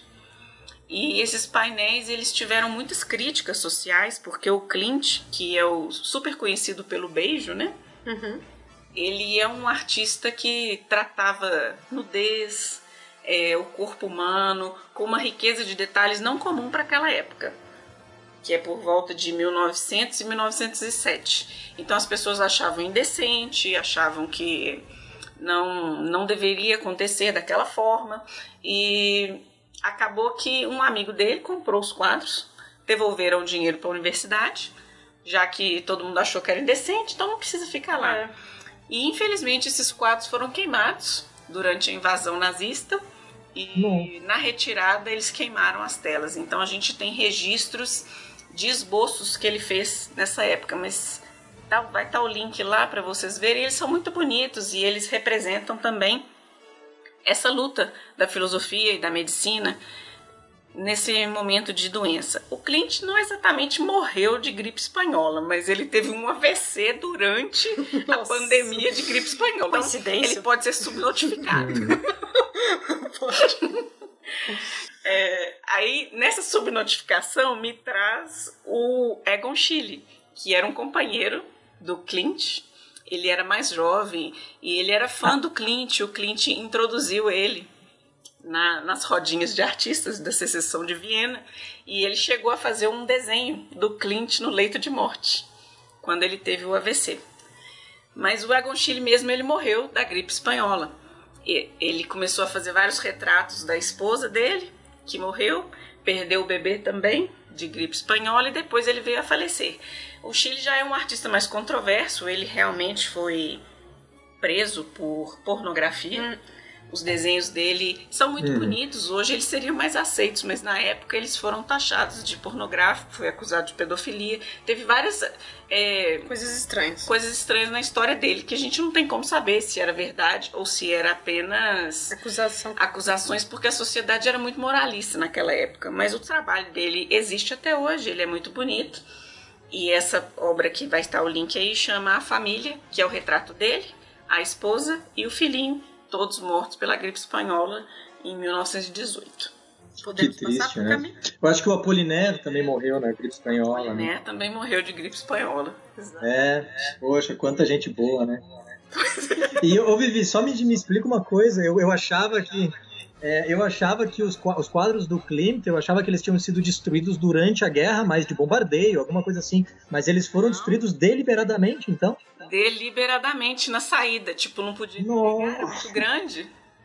Nossa É pior, né? E aí tacaram fogo. Caraca, cara. E é. Nossa, é pior, é pior, é muito pior. Porque ele Meu foi comprado por um amigo judeu, né? Do Clint. Tava num castelo da família desse cara. E aí na retirada não tinha como levar, ele é muito grande. É muito triste essas perdas que a, a guerra trouxe, né, para as artes, assim. É. Pois é, a gente perdeu, tem um Caravaggio que foi perdido na Alemanha num bombardeio, né? Mas, mas esse até, tudo bem, né? Bombardeou, fazer o que? Agora, quando botam fogo de propósito, você, uhum, nossa, é. dá um... Pois é. Gigante, cara. Então, La Peste, é, A Peste, ela é publicada em 1947, nesse clima de ocupação nazista, né? A guerra acabou, etc., mas, mas fica esses resquícios, né? Um, e o Camus, interessantemente, ele não vai escolher a gripe espanhola que ele viveu, que ele, ele, conheceu pessoas que pegaram gripe, vejam quantos, quantos artistas morreram de gripe, né? Então é curioso que não se chame a gripe, que se chame a peste, né? Essa doença quase mítica, né? Que vem do passado e tal. É, talvez porque ele precisava dessa força do mal, digamos assim, que a gente associa com a peste, para poder representar a metáfora do nazismo que ele está buscando, né? Porque a narrativa da peste em um, em um, nível, a gente tem a história de Oran, na Argélia, é, em, em, que o Camus ele muda a história. A história não se passa na França, ela se passa né, na África. É, e aí a gente tem essa cidade é, que está reclusa em si própria para conter a, a peste a narração no início é em terceira pessoa, mas depois a gente vai descobrir que, na verdade, quem está contando a história é o Rian, né? É o médico e etc. Então, existe uma pequena variação dentro. No finalzinho, a gente descobre, essa é uma surpresa, uma brincadeira muito interessante do texto. Então existe esse nível literal de descrição da peste muito filosófico, muito interessante. É uma das grandes obras do século XX, né? Inegável, assim, inegável. Ela e a Montanha Mágica são as duas grandes obras sobre doença, né? É, só que depois tem toda essa, essa mensagem subliminar da peste como um regime totalitário, né? A peste como essa força política esmagadora que foi o nazismo, perseguidora, né? Que mata inocentes, que então você tem as e essa, essa combinação é uma combinação é, que vai encontrar solo fértil na literatura, né? Muito da literatura contemporânea vai usar essa mesma metáfora que o Camus está usando aí, que eu acho que é uma coisa nova que não tinha muito na, nos autores que tratavam da peste antes dele, né? E eu acho que uma coisa interessante também nessa questão da metáfora, tanto do totalitarismo, porque é uma metáfora dupla também. Porque ele fala, né, da mesma forma que a peste chega, ela vai embora. Ela não desaparece. Sim. Ela está lá e resta aos homens serem vigilantes. Então, é um pouco a metáfora com o mal. E aí, nesse livro, a gente vê essa questão que está dentro de todo mundo, né? Tem essa questão que o Rio é esse médico muito humanista, né? Ele está tentando, enfim, encontrar cura, todas essas questões da medicina. Mas eu acho que, assim, esse livro, eu entendo porque ele ter sido vendido tanto na Itália, né, nessa pandemia de 2020. E pelo tanto, assim, eu pensei assim, nossa, é claro que a gente vai falar dele por ser um clássico, mas porque essa questão do totalitarismo é exatamente isso. Ela está sempre ali esperando uma oportunidade, nunca foi embora. Sim. E aí, de repente, sim, sim. aconteceu, ninguém achou que ia acontecer. Não, isso não é nada demais. Não, isso que ele está falando não é nada demais, isso é brincadeira. Então, e de repente está lá, se instalou. Uhum. Então, esse padrão, é, doença que a gente quando, fala. Acho que a, é, acho que até alguns anos atrás, né, a, até o Brexit, por exemplo, né, quando a, uhum. a extrema-direita começou a aparecer com mais força, é, a gente falou assim, ah, essas coisas aí, nazismo, fascismo, é uma coisa que aconteceu e não vai acontecer nunca mais, porque eles eram loucos naquela época lá, né? E de repente, de pouquinho em pouquinho, a gente vê sinal aqui, daí o Trump é eleito, aí começa a acontecer várias outras coisas que eu não preciso dizer, porque os nossos não. ouvintes são inteligentinhos e vão entender tudo que a gente está dizendo. Então, assim, é, é muito assustador. A metáfora é particularmente relevante e contemporânea, né? Porque ela nunca foi embora, ela só está dormente, Exatamente. né? É, então é, é interessante que... o quanto a gente repete a história. É, e acho que quando ele coloca como essa metáfora para o mal, é aí que vem essa questão da condição humana. Ninguém está fora de alcance, né? Assim, por mais que a gente volte nesse recorte de classe e tudo, está em você, está perto de alguém de você, da sua família e, enfim, precisa só de uma ocasião para aquilo vir à tona, né? É interessante que em 55 o Barthes, né, o Roland Barthes fala que tá tendo um mal entendido de tá interpretando a peste com essa coisa do totalitarismo e o Camus vem, não, é isso mesmo. É isso mesmo que eu quis dizer, sabe? Assim, é isso Porque é. cada um dos personagens e... vai ser uma reação humana a esse movimento, né? A esse evento. Então a gente vai ter os colabor colabor colaboracionistas com o nazismo. Sim. A gente vai ter o padre, né, assim, religioso, que é o catolicismo que fechou os olhos para muitas coisas, né, uhum. dos fascismos. Vamos ter a resistência, que é o próprio Rio médico, mas a resistência tardia, e esse personagem eu acho muito interessante. Porque são as pessoas que passam a prestar atenção, que é um problema quando elas perdem alguém da família, que é o caso do juiz, Sim. né? Assim, que é, enfim, é o episódio emblemático do seu filho, né? Porque é uma criança, né? Assim, a morte infantil, sim, sim. né? E aí esse tipo de resistência tardia são aquelas pessoas que acordaram pro nazismo quando ele já estava lá matando pessoas da família, né? Sim, a gente sim, vê sim. isso, infelizmente, hoje. Ah, não, isso não é nada demais, não é uhum. nada demais. Nossa, realmente morreu meu marido, morreu fulano. Então, assim, é impressionante como que é. Enfim, a história tá aí, né? Assim, é muito atual, é muito atual. Sim, sim. E eu acho até que é, é, importante a gente lembrar que esse não é o único texto do Camus que trata desse assunto, né? Porque no ano seguinte ele publicou o Estado de Sítio, né? E aí a peste está na Espanha. E aí tem um crítico, né? E é uma peça de teatro, é um pouco diferente, a peste é um personagem mesmo e tal. E ela quer. O sonho dela é que o mundo inteiro esteja em silêncio. Ela quer matar todos os seres humanos. Esse é o objetivo da peste. E o Camus se defende, ele é atacado ele se defende nos jornais, é, dizendo que não, ele colocou na Espanha mesmo, porque é na Espanha que vive ainda um governo fascista, um governo franquista. Né? Então é, é muito, é muito interessante que ele realmente compra essa, essa briga. Assim, né?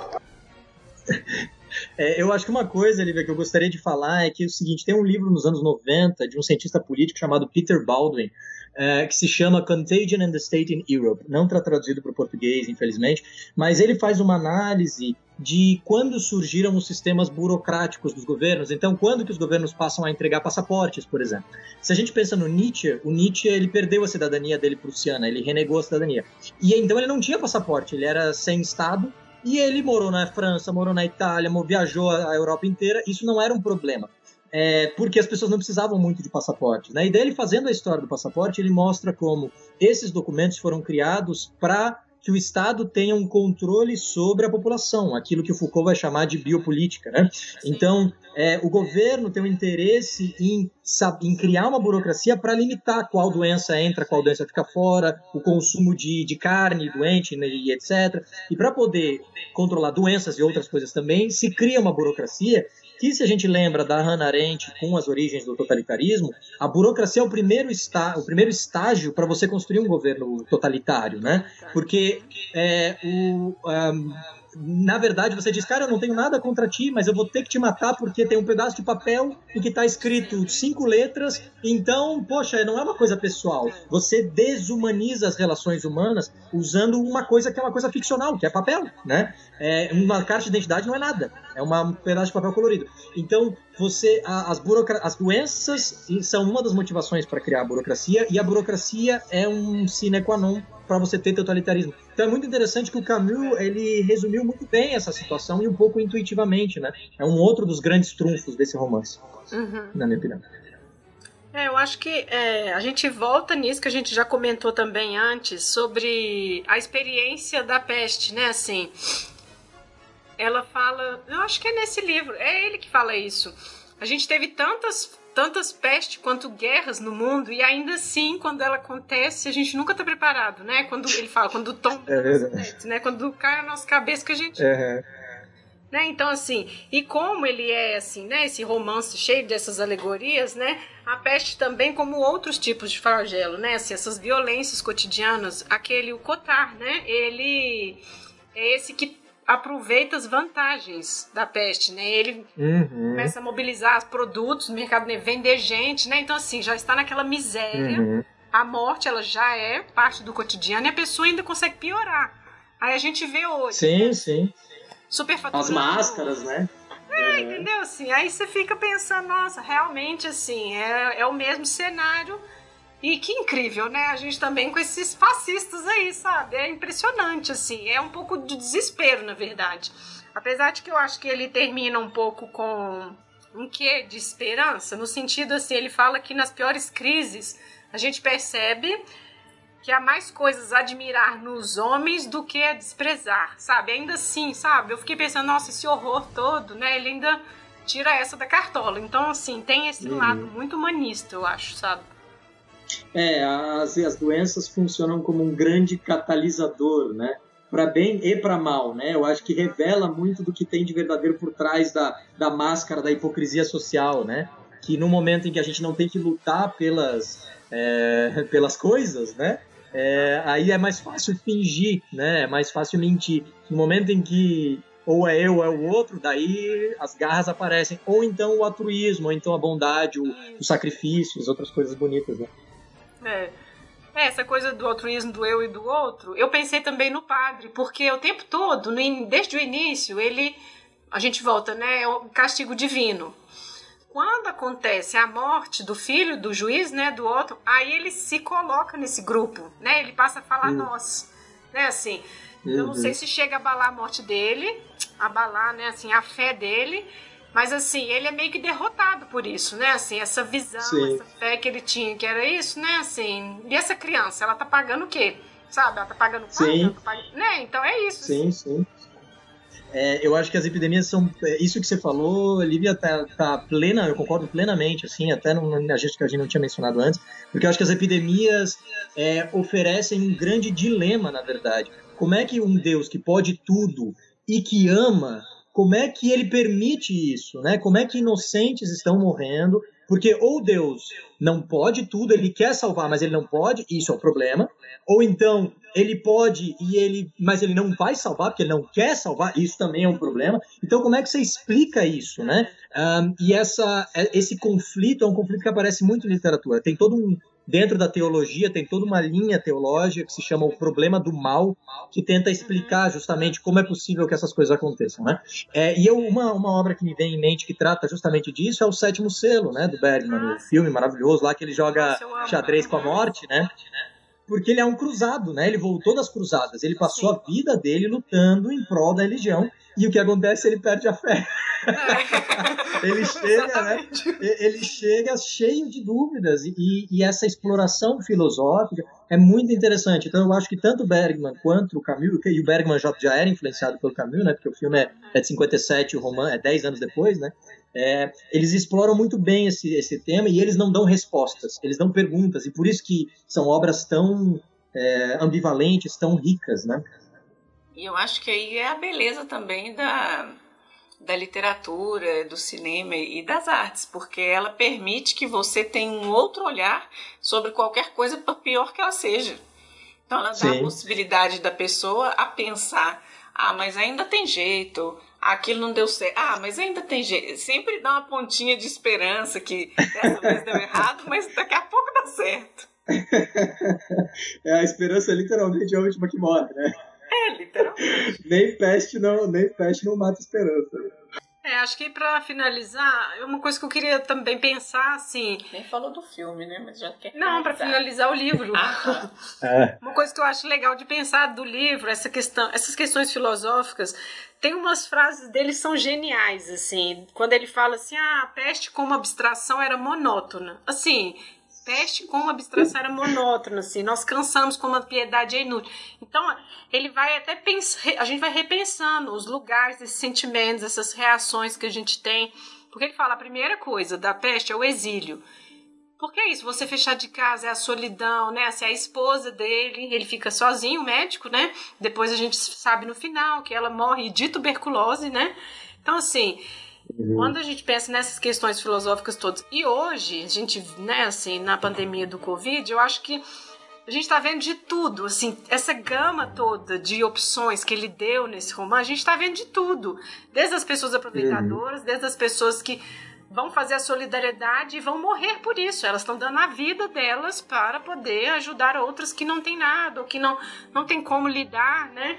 Então eu acho que, assim, por isso que também ele enfim, o, a questão do fascismo não tem jeito de não fingir que ela está aí, mas eu acho que essa reflexão desse, desse enfim, dessa condição humana, que é isso, não, não tem como, a gente tem que lutar contra, não tem outra coisa a se fazer, a gente tem que lutar contra. Né? Assim, você vai entregar, você hum. vai colaborar, né? Assim, no fim é isso, né? A gente tem que lutar contra. É, não, exatamente, concordo plenamente. Bom, o filme. O filme, é, a adaptação é de 92, né? É, o William Hurt. É, ele é quase É. fiel à adaptação. Ele é assim, né? Assim, na verdade é porque a gente entende que a adaptação passa a ser uma outra coisa, né? Porque o, o livro é muito. é uma obra única, né? Mas ele chega a ser uma adaptação quase fiel, sim. Sim, eu acho que é um filme bonito, bastante dramático, principalmente as cenas do da criança, né? Uhum. Porque ele é um, um, um menino que cantava na igreja, então ele tinha uma voz muito bonita e ele começa a perceber a contaminação quando a voz falha. É. Então é muito bonita Pois é. o desenvolvimento da doença nesse, nesse rapaz. É, eu gostei muito do filme, é um filme antigo, filmado ao modo dos anos 80, mas é, É, tem isso. Mas ele é tem- aquela estética. é. é, mas ele é bonito, assim. O personagem do Raul Júlia, muito interessante, que é o Cotar, que é essa pessoa. Medonha. É, que é uma pessoa ruim, né? E- Não, e ele enlouquece, né? A questão é que ele enlouquece, além de tudo. Não, e tem uma cena que eu achei chocante no filme que ele leva o jornalista para um clube noturno e a mulher tá fazendo uma cena, não chega a ser um striptease, mas ela é uma cena sensual com ratos andando em cima dela. Você tá passando por um momento Uhum. de peste e aí você vai num- numa boate de striptease e tem uma cena de uma mulher com ratos. É, a gente volta no mau Grotesca, gosto, né? né? Do, do, do Paul lá, dos nobres, né? Então, É, e aí é super É, exato. Porque justamente ele, que é essa pessoa que está surtando nesse meio todo, é, procura esse tipo de entretenimento. Eu acho que é mais para também detalhar o personagem. E o papel do William Hurt, que é o do Rio, o médico, né? uhum. Eu acho que ele já vem muito dessa tradição do cinema de colocar a pessoa médica como Salvador. salvador da humanidade, como a pessoa mais importante de tudo, que largou a família, deixa a esposa morrer lá no sanatório sozinha, porque a missão dele é cuidar dos doentes, Uhum. e ele não é infectado e ao mesmo tempo que des- consegue né, desenvolver uma cura. Eu acho que é um filme bom. E ele tenta salvar todo mundo, até mesmo o Kotar, que estava perdido nisso. No dia que ele surta, ele tá ligando para ele o dia inteiro e ele não atende o telefone. Mas eu gosto do filme. Mas é um filme muito triste, né? Muito, não tem Eu acho muitas que- alegrias, não. É porque eu acho que ele é próximo, né? Assim, o século XX tem um boom de filmes esperando a pandemia, né? E ela chegou, não é mesmo? Sim, sim, sim.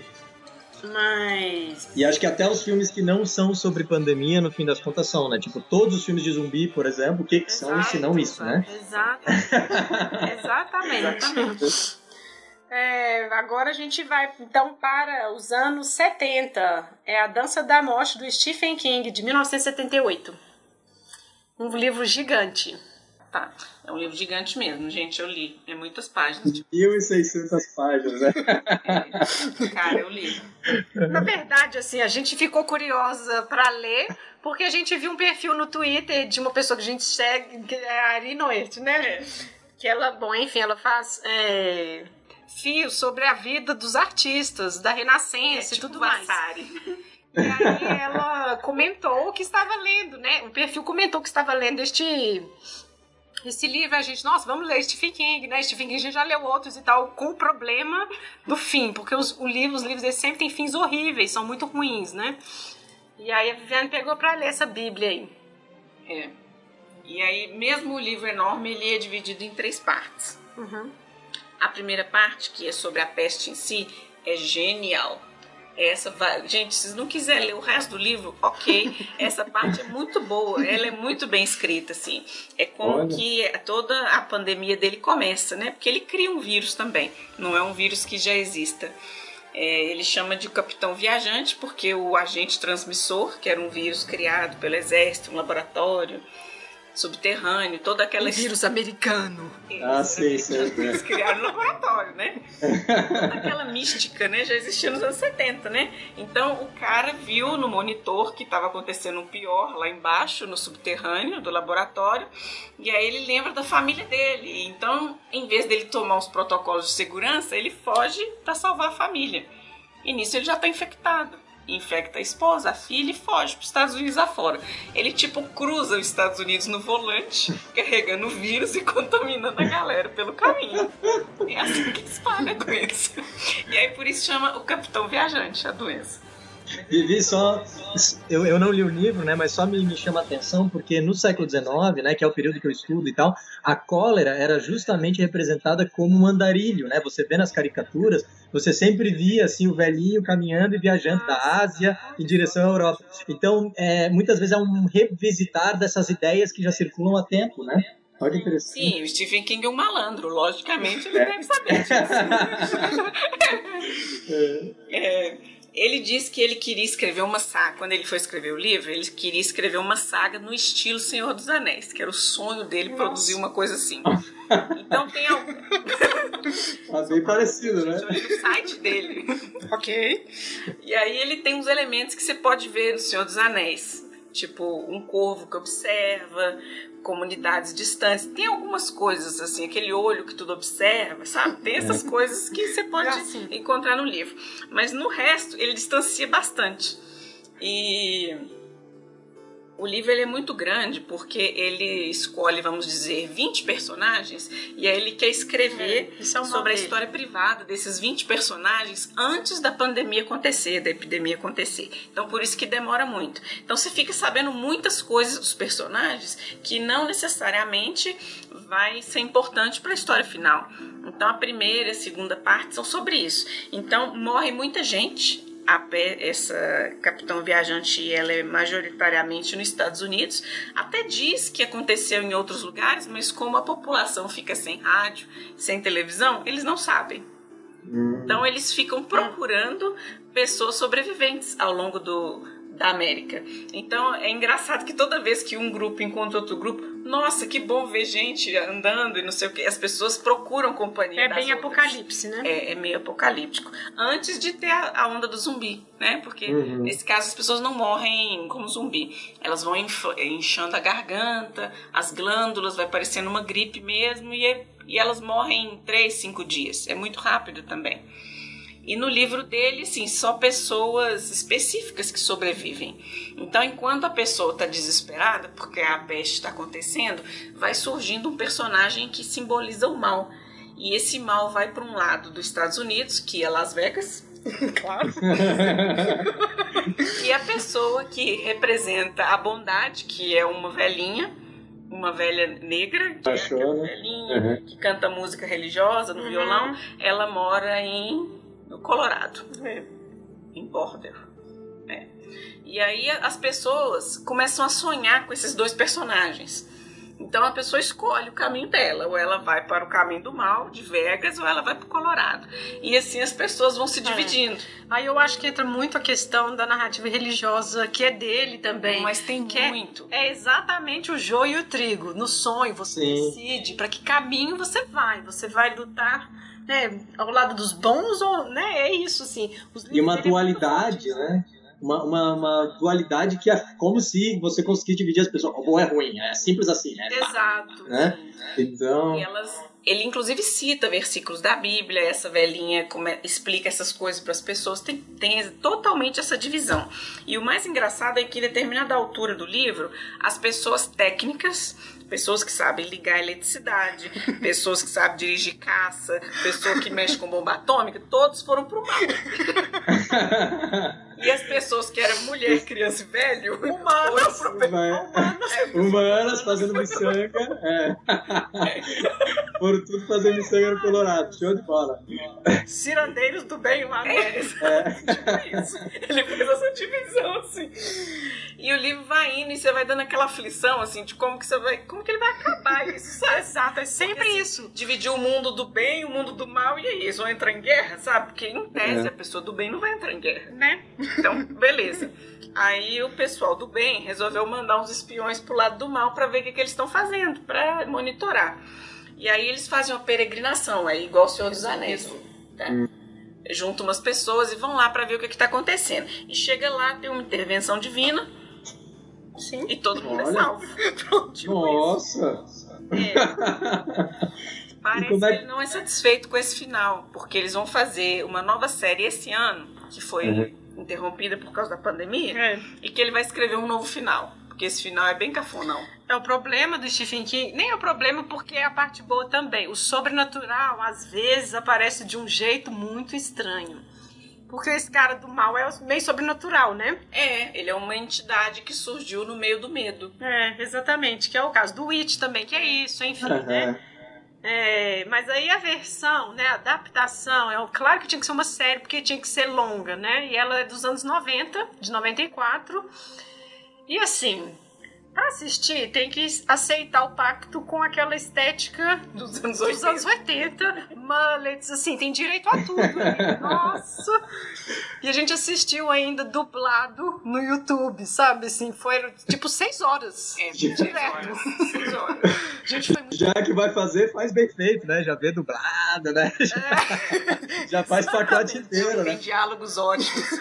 Tem um que eu nunca mais vou esquecer que a menina chega pra conversar com o, o cara que é o do mal, que é o Flag. E ela chega, uai, cadê as cadeiras? E cadeiras são pra pessoas falsas. Quem é honesto não precisa de cadeiras. É, não tem nada Senta a no chão. ver. Não tem nada a ver. Nossa, as dublagens horríveis. Mas tem uma coisa que eu acho que é bom deste filme. Mostra o exército americano super repressivo com a própria população. Uhum, Que é o que estamos vendo, inclusive, essa semana, não é mesmo? sim. Porque, assim, mostra eles, assim, a todo vapor tentando conter as pessoas não transitarem, assim, realmente não falam nem de uma quarentena. Na verdade, o vírus mata. não- Eles nem têm chance de fazer quarentena. São essas pessoas escolhidas, essa sociedade do anel do Stephen King aí que fica peregrinando, né? Não existe nem tempo de fazer uma quarentena, né?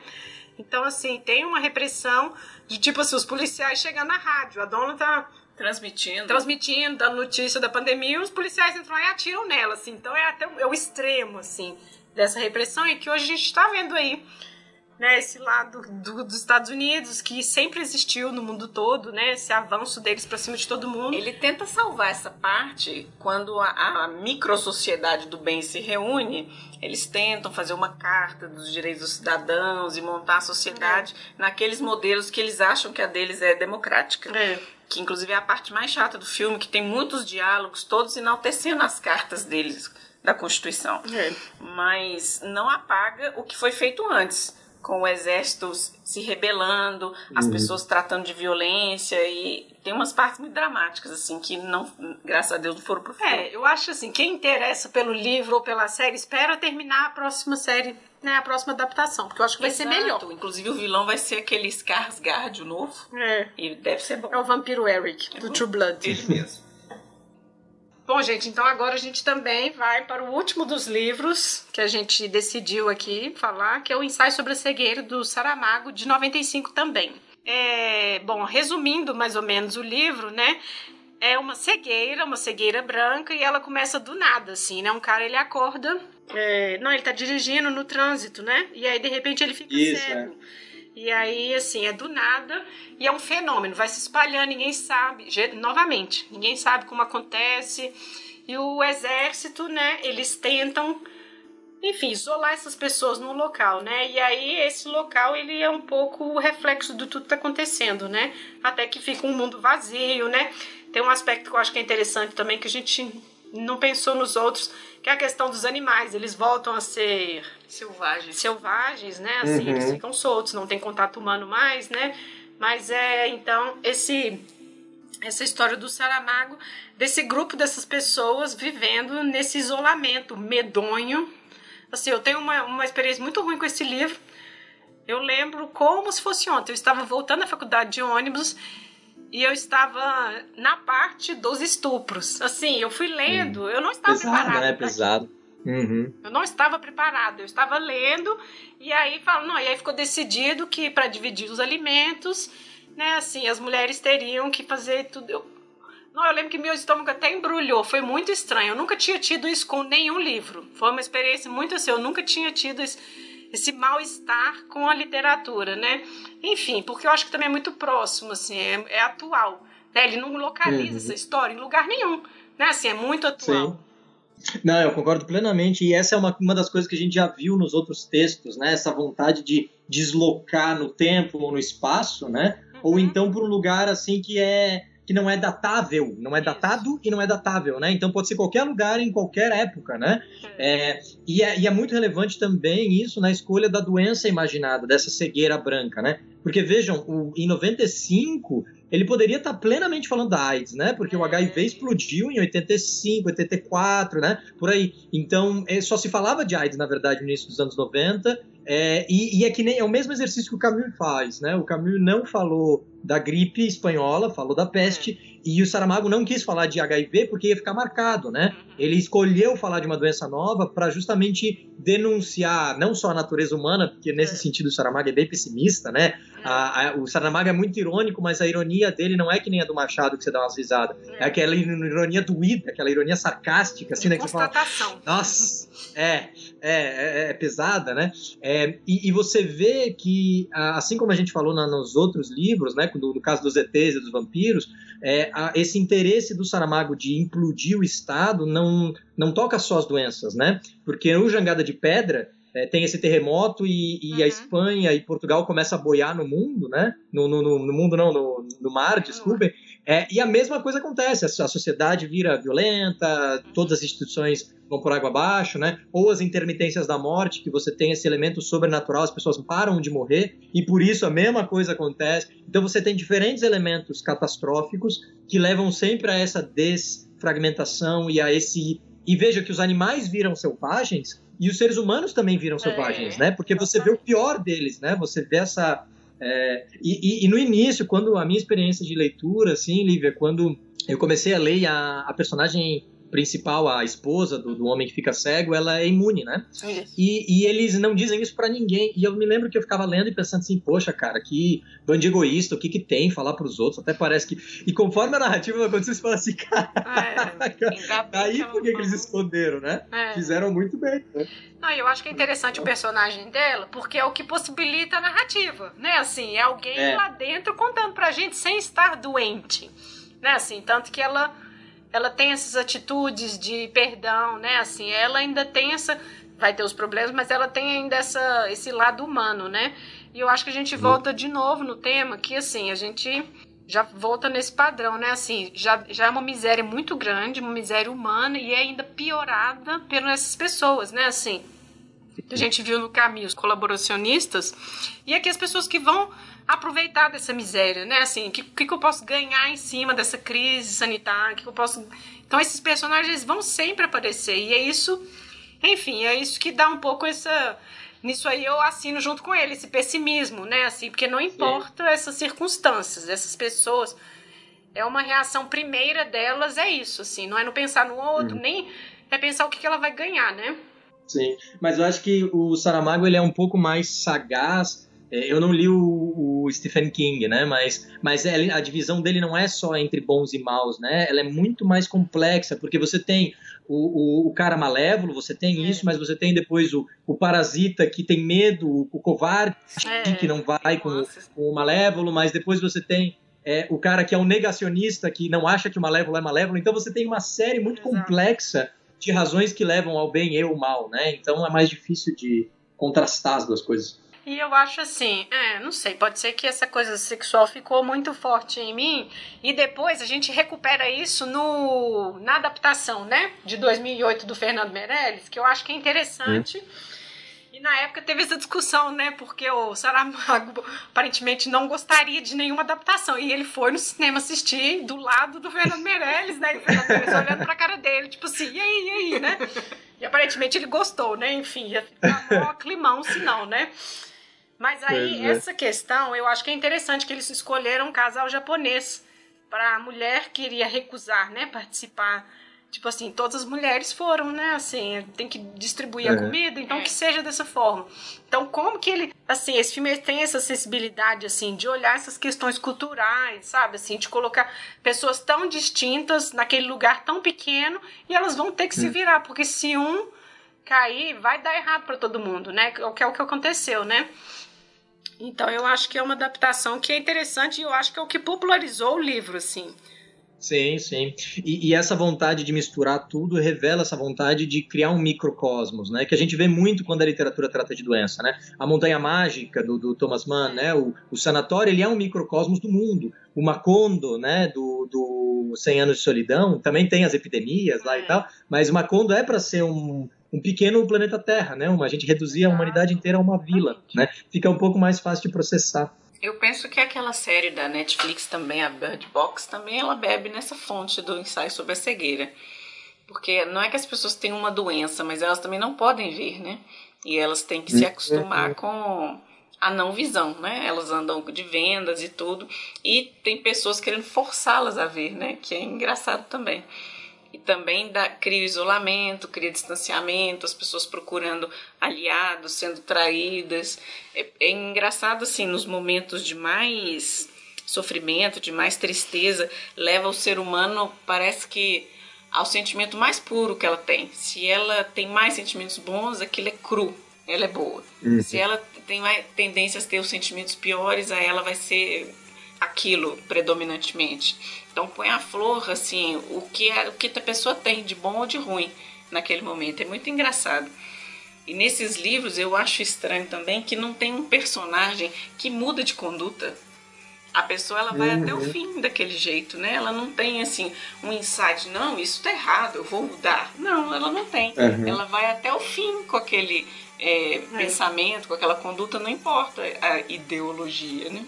É, eu acho que porque a vontade muitas vezes é, é justamente essa de representar várias linhas de ação diferentes, né? Mais do que uma personagem na sua completude, né?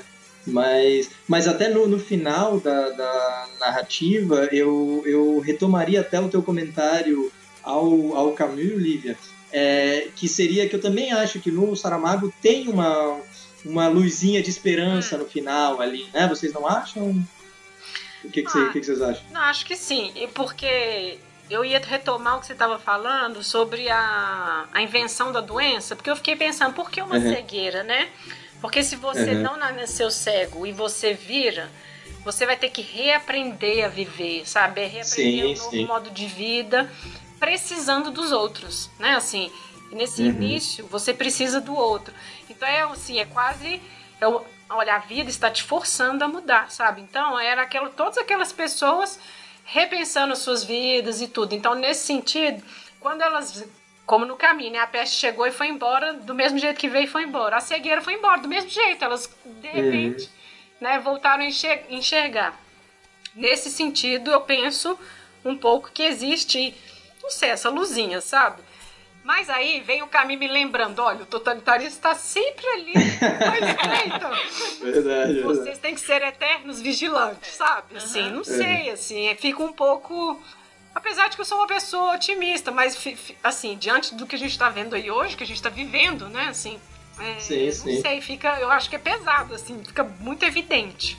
Sim, sim. Não, e eu acho que esse ficar em guarda, o não resolver a questão, é a coisa mais inteligente a ser feita, né? Porque o problema é justamente quem tem a resposta. Porque eu não sei vocês, mas praticamente 50% das pessoas que eu conheço agora elas sabem tudo sobre tudo. Elas viraram especialista em direito penal. É, do dia pra noite elas sabem tudo sobre experimento com, com drogas das mais loucas. Assim eu falei, caramba, cara, sou só eu que não tenho doutorado é. em sete áreas diferentes. Eu e, também não tenho, né? não.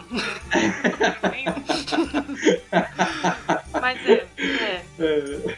Mas eu acho que assim analisando todos esses livros, eu acho que o que fica é isso, assim, individualmente as pessoas tentando buscar essas saídas para a crise e não vai rolar, assim, é um esforço conjunto, é isso que esses livros Sim. trazem, assim, o tempo todo.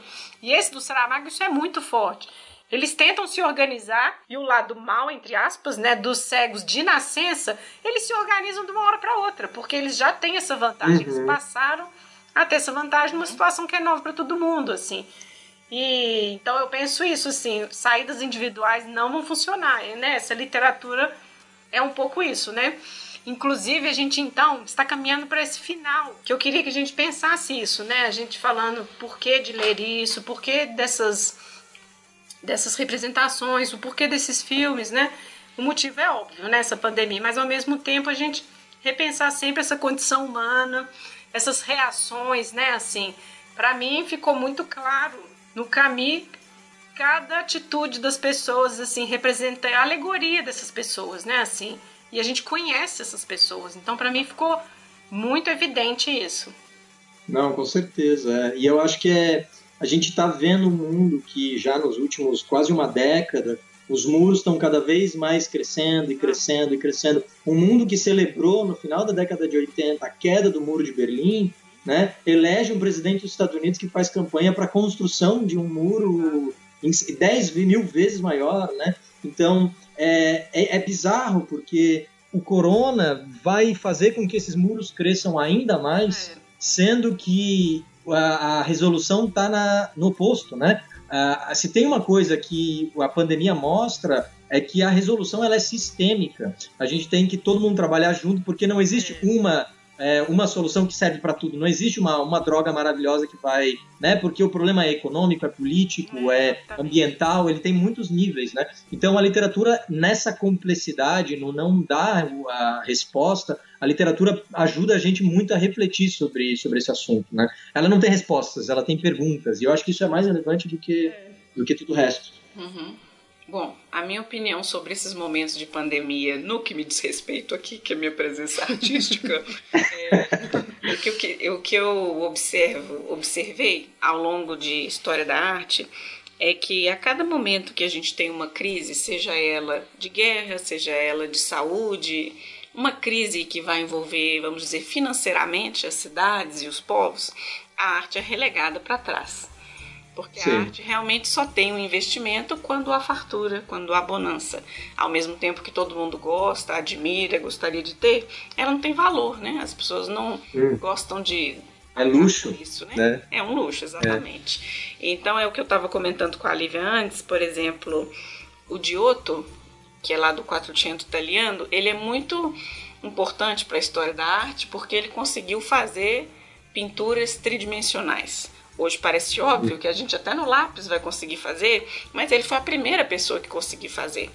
Então, dele até o Botticelli, que a gente estava olhando, são 180 anos. Então, demorou-se muito tempo a atingir certos objetivos. Não estou dizendo que os artistas que viveram nesse meio tempo eles eram incapazes, mas não tinha dinheiro, né?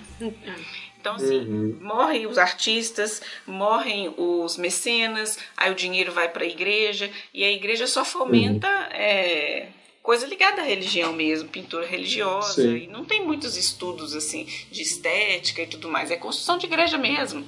Então nessa época foi assim.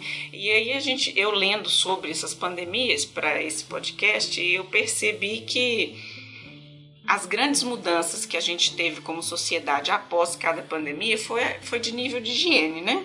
Melhorar a higiene. Uhum. É, lavar sim, a mão, sim. aprender a lavar as verduras que comem, essas coisas, né? Então, a cada, é, a cada pandemia você vai aprendendo algo mais sobre higiene, que é uma coisa própria do ser humano mesmo. Então, a gente tinha que aprender algo além disso também. É claro que esse cuidado é necessário com o corpo, saúde, meio ambiente tudo mais, mas a gente teria que rever posicionamentos. É a ocupação que a gente faz do planeta, se ela é correta, tudo isso, porque eu acho que essa nossa interferência no planeta, ela tem que ter um, um objetivo que seja a perpetuação da espécie de forma saudável, né? Não, e, e em harmonia com as outras, né? Porque Exato, a questão é, não, pode, não, é bem isso. É, não pode sim, destruir sim. tudo, assim. Porque vírus sempre existiu e provavelmente sempre existirá. Então, é, outro dia a gente estava lendo que derreteu um gelo super antigo lá na Rússia e tinha. Ah, antrax, né? Antrax, antrax. congelado. Poxa, uhum. assim. Pode acontecer? Pode acontecer. Então, se a gente tiver uma organização legal com o sistema, ecossistema, vamos dizer, a gente consegue lutar com essas coisas. Eu acho que a arte teria muito a ajudar nesse sentido. Porque, por exemplo, é, neste momento de pandemia que está todo mundo isolado, Todo mundo vai ver um filme, é. escutar uma música, descobrir artistas que nunca viu, vai ler livros que nunca leram. Então a Sim. arte traz esse conforto psicológico para as pessoas. Então é uma produção que é necessária e que ninguém dá, vamos dizer, o valor, né? Mas eu, eu diria não só que é, que é necessária, mas que é mais necessária do que nunca, né? E a busca das pessoas ao Saramago, ao Camus, etc., mostra isso pra gente, né? E, e eu até queria é, fazer um outro comentário em cima do que você comentou agora, Vivi, que é que de uma, sobre uma certa ótica a gente tem que dar graças a, aos céus de que o corona, na verdade, de todas as doenças que poderiam uma, criar uma pandemia, ele é uma das mais tranquilas, né? É. É, é, porque assim, é, eu, eu, como eu estudo isso, né, já eu, eu tô acostumado a ler textos de epidemiologia e tal. E, e, tem um monte de gente que tá super surpresa, meu Deus, pandemia, um treco do passado. E na verdade já faz desde, desde 92, é o primeiro texto que diz fala da, da, da, próxima pandemia. Então faz pelo menos 30 anos que os epidemiologistas estão esperando isso, né? A gente vive num mundo de mudança climática, de colapso de ecossistema, de superpopulação. A gente invade cada vez mais a mata virgem e cada vez mais os sistemas, os ecossistemas estão é, perdendo animais, etc. A gente está mais em contato com animais selvagens. Então, na realidade, isso vai acontecer mais e mais, né? Isso é um reflexo também do aquecimento global e de problemas sociopolítico-econômicos que são urgentíssimos, na verdade, né? Então, na verdade, esse é até um possível lado bom do corona, se ele der um choque para o pessoal dizer assim, acorda a humanidade e faça alguma coisa antes que seja tarde demais, sabe? Porque se fosse um ebola, o ebola mata 88% a taxa de mortalidade. Então, assim, se, se, fosse, se fosse um vírus como o ebola, que fosse aéreo, definir, né? Ia virar realmente um de, de, de zumbi, né? Então, a gente, nesse, sobre essa ótica, o corona é a melhor pandemia que a gente poderia esperar, o que é muito assustador. Né? É. E eu acho que eu fico pensando, vocês estão falando da arte e tudo, a gente volta nessa questão de assim, é muito fundamental, não se quer pagar por isso, porque o que ele transforma não é manifesto, não é tão material hum. assim a ponto de as pessoas acharem que tem algum valor. E o tanto que faz falta, né? Assim, eu acho que esse momento que a gente está vivendo está mostrando muito isso. Então, assim, eu acho que esse com este episódio, né, a gente pensando nessas literaturas todas, a luzinha novamente, né? Será que não tem essa luzinha no ensaio sobre a cegueira, né? Qual que vai ser essa luzinha no corona? Mas no sentido assim, quando a Vivian falou, ah, a gente tem que mudar alguma coisa além das noções de higiene. Assim, novamente a gente depositando uma esperança nessa mudança hum. do ser humano. Do ser humano, sabe? Assim, novamente a gente está nesse debate da condição humana, né? Porque a literatura é isso, a arte é isso, nessas né? representações, né? A gente, por que a gente está voltando nelas o tempo todo, né? porque novamente são esses questionamentos perante a morte, a perda dos outros, né? Então é isso assim. Eu não sei, sinceramente, a gente viu uns artigos no início, né? Ah, como será o mundo após pandemia? As pessoas vão mudar, as pessoas não vão mudar. Aí você vê a notícia das lojas de luxo abrindo e a galera gastando todo o dinheiro comprando tudo, assim, esvaziando lojas Hermès, sabe? Então, assim, fica aquela. Será, sabe? Então, assim, quando eu falo que a situação força essa cegueira, né? Eu não sei, assim, se houve esse despertar mesmo, não sei, eu tô ainda acompanhando. Pois é. Bom, é isso. Vocês querem falar mais alguma coisa? Agora os momentos finais, senão a gente encerra. Porque eu já acho que eu já não quero falar mais nada. Pra mim já tô de boa. é, eu também eu acho que a gente já já falou tanto de arte, acho que já tem tanto material interessante Sim. aí para causar pensamento mesmo, né? Alimento para reflexão. É, a mensagem importante é sempre essa, né? Que a discussão está sempre aberta, é. que eu, pelo menos, eu não acho que eu tenha a verdade, eu não acho que a gente acha que tem a verdade aqui no, no podcast, né? É, e eu acho que todo mundo tem que desconfiar de quem tem a verdade, porque é. ninguém tem. Isso né? aí. Exatamente. Bom, eu então queria agradecer vocês dois por toparem, né, assim, essa conversa, né, foi muito legal e assim, acho que... Nossa, um prazer é bom para a gente repensar essas coisas, né? Eu agradeço. Ah, obrigado você, Lívia. Obrigado, Vivi. Né? É um prazer estar aqui com vocês duas. Foi legal demais, gente. Foi mesmo. Bom, então é isso, pessoal. Olha, a gente vai colocar as imagens no Instagram e no nosso blog, né? Essas imagens que a gente foi conversando sobre elas. E é isso, então. Agradecer a quem escutou até aqui, ao fim deste podcast. E nos vemos na próxima, então. Até! Até. Até, grande abraço.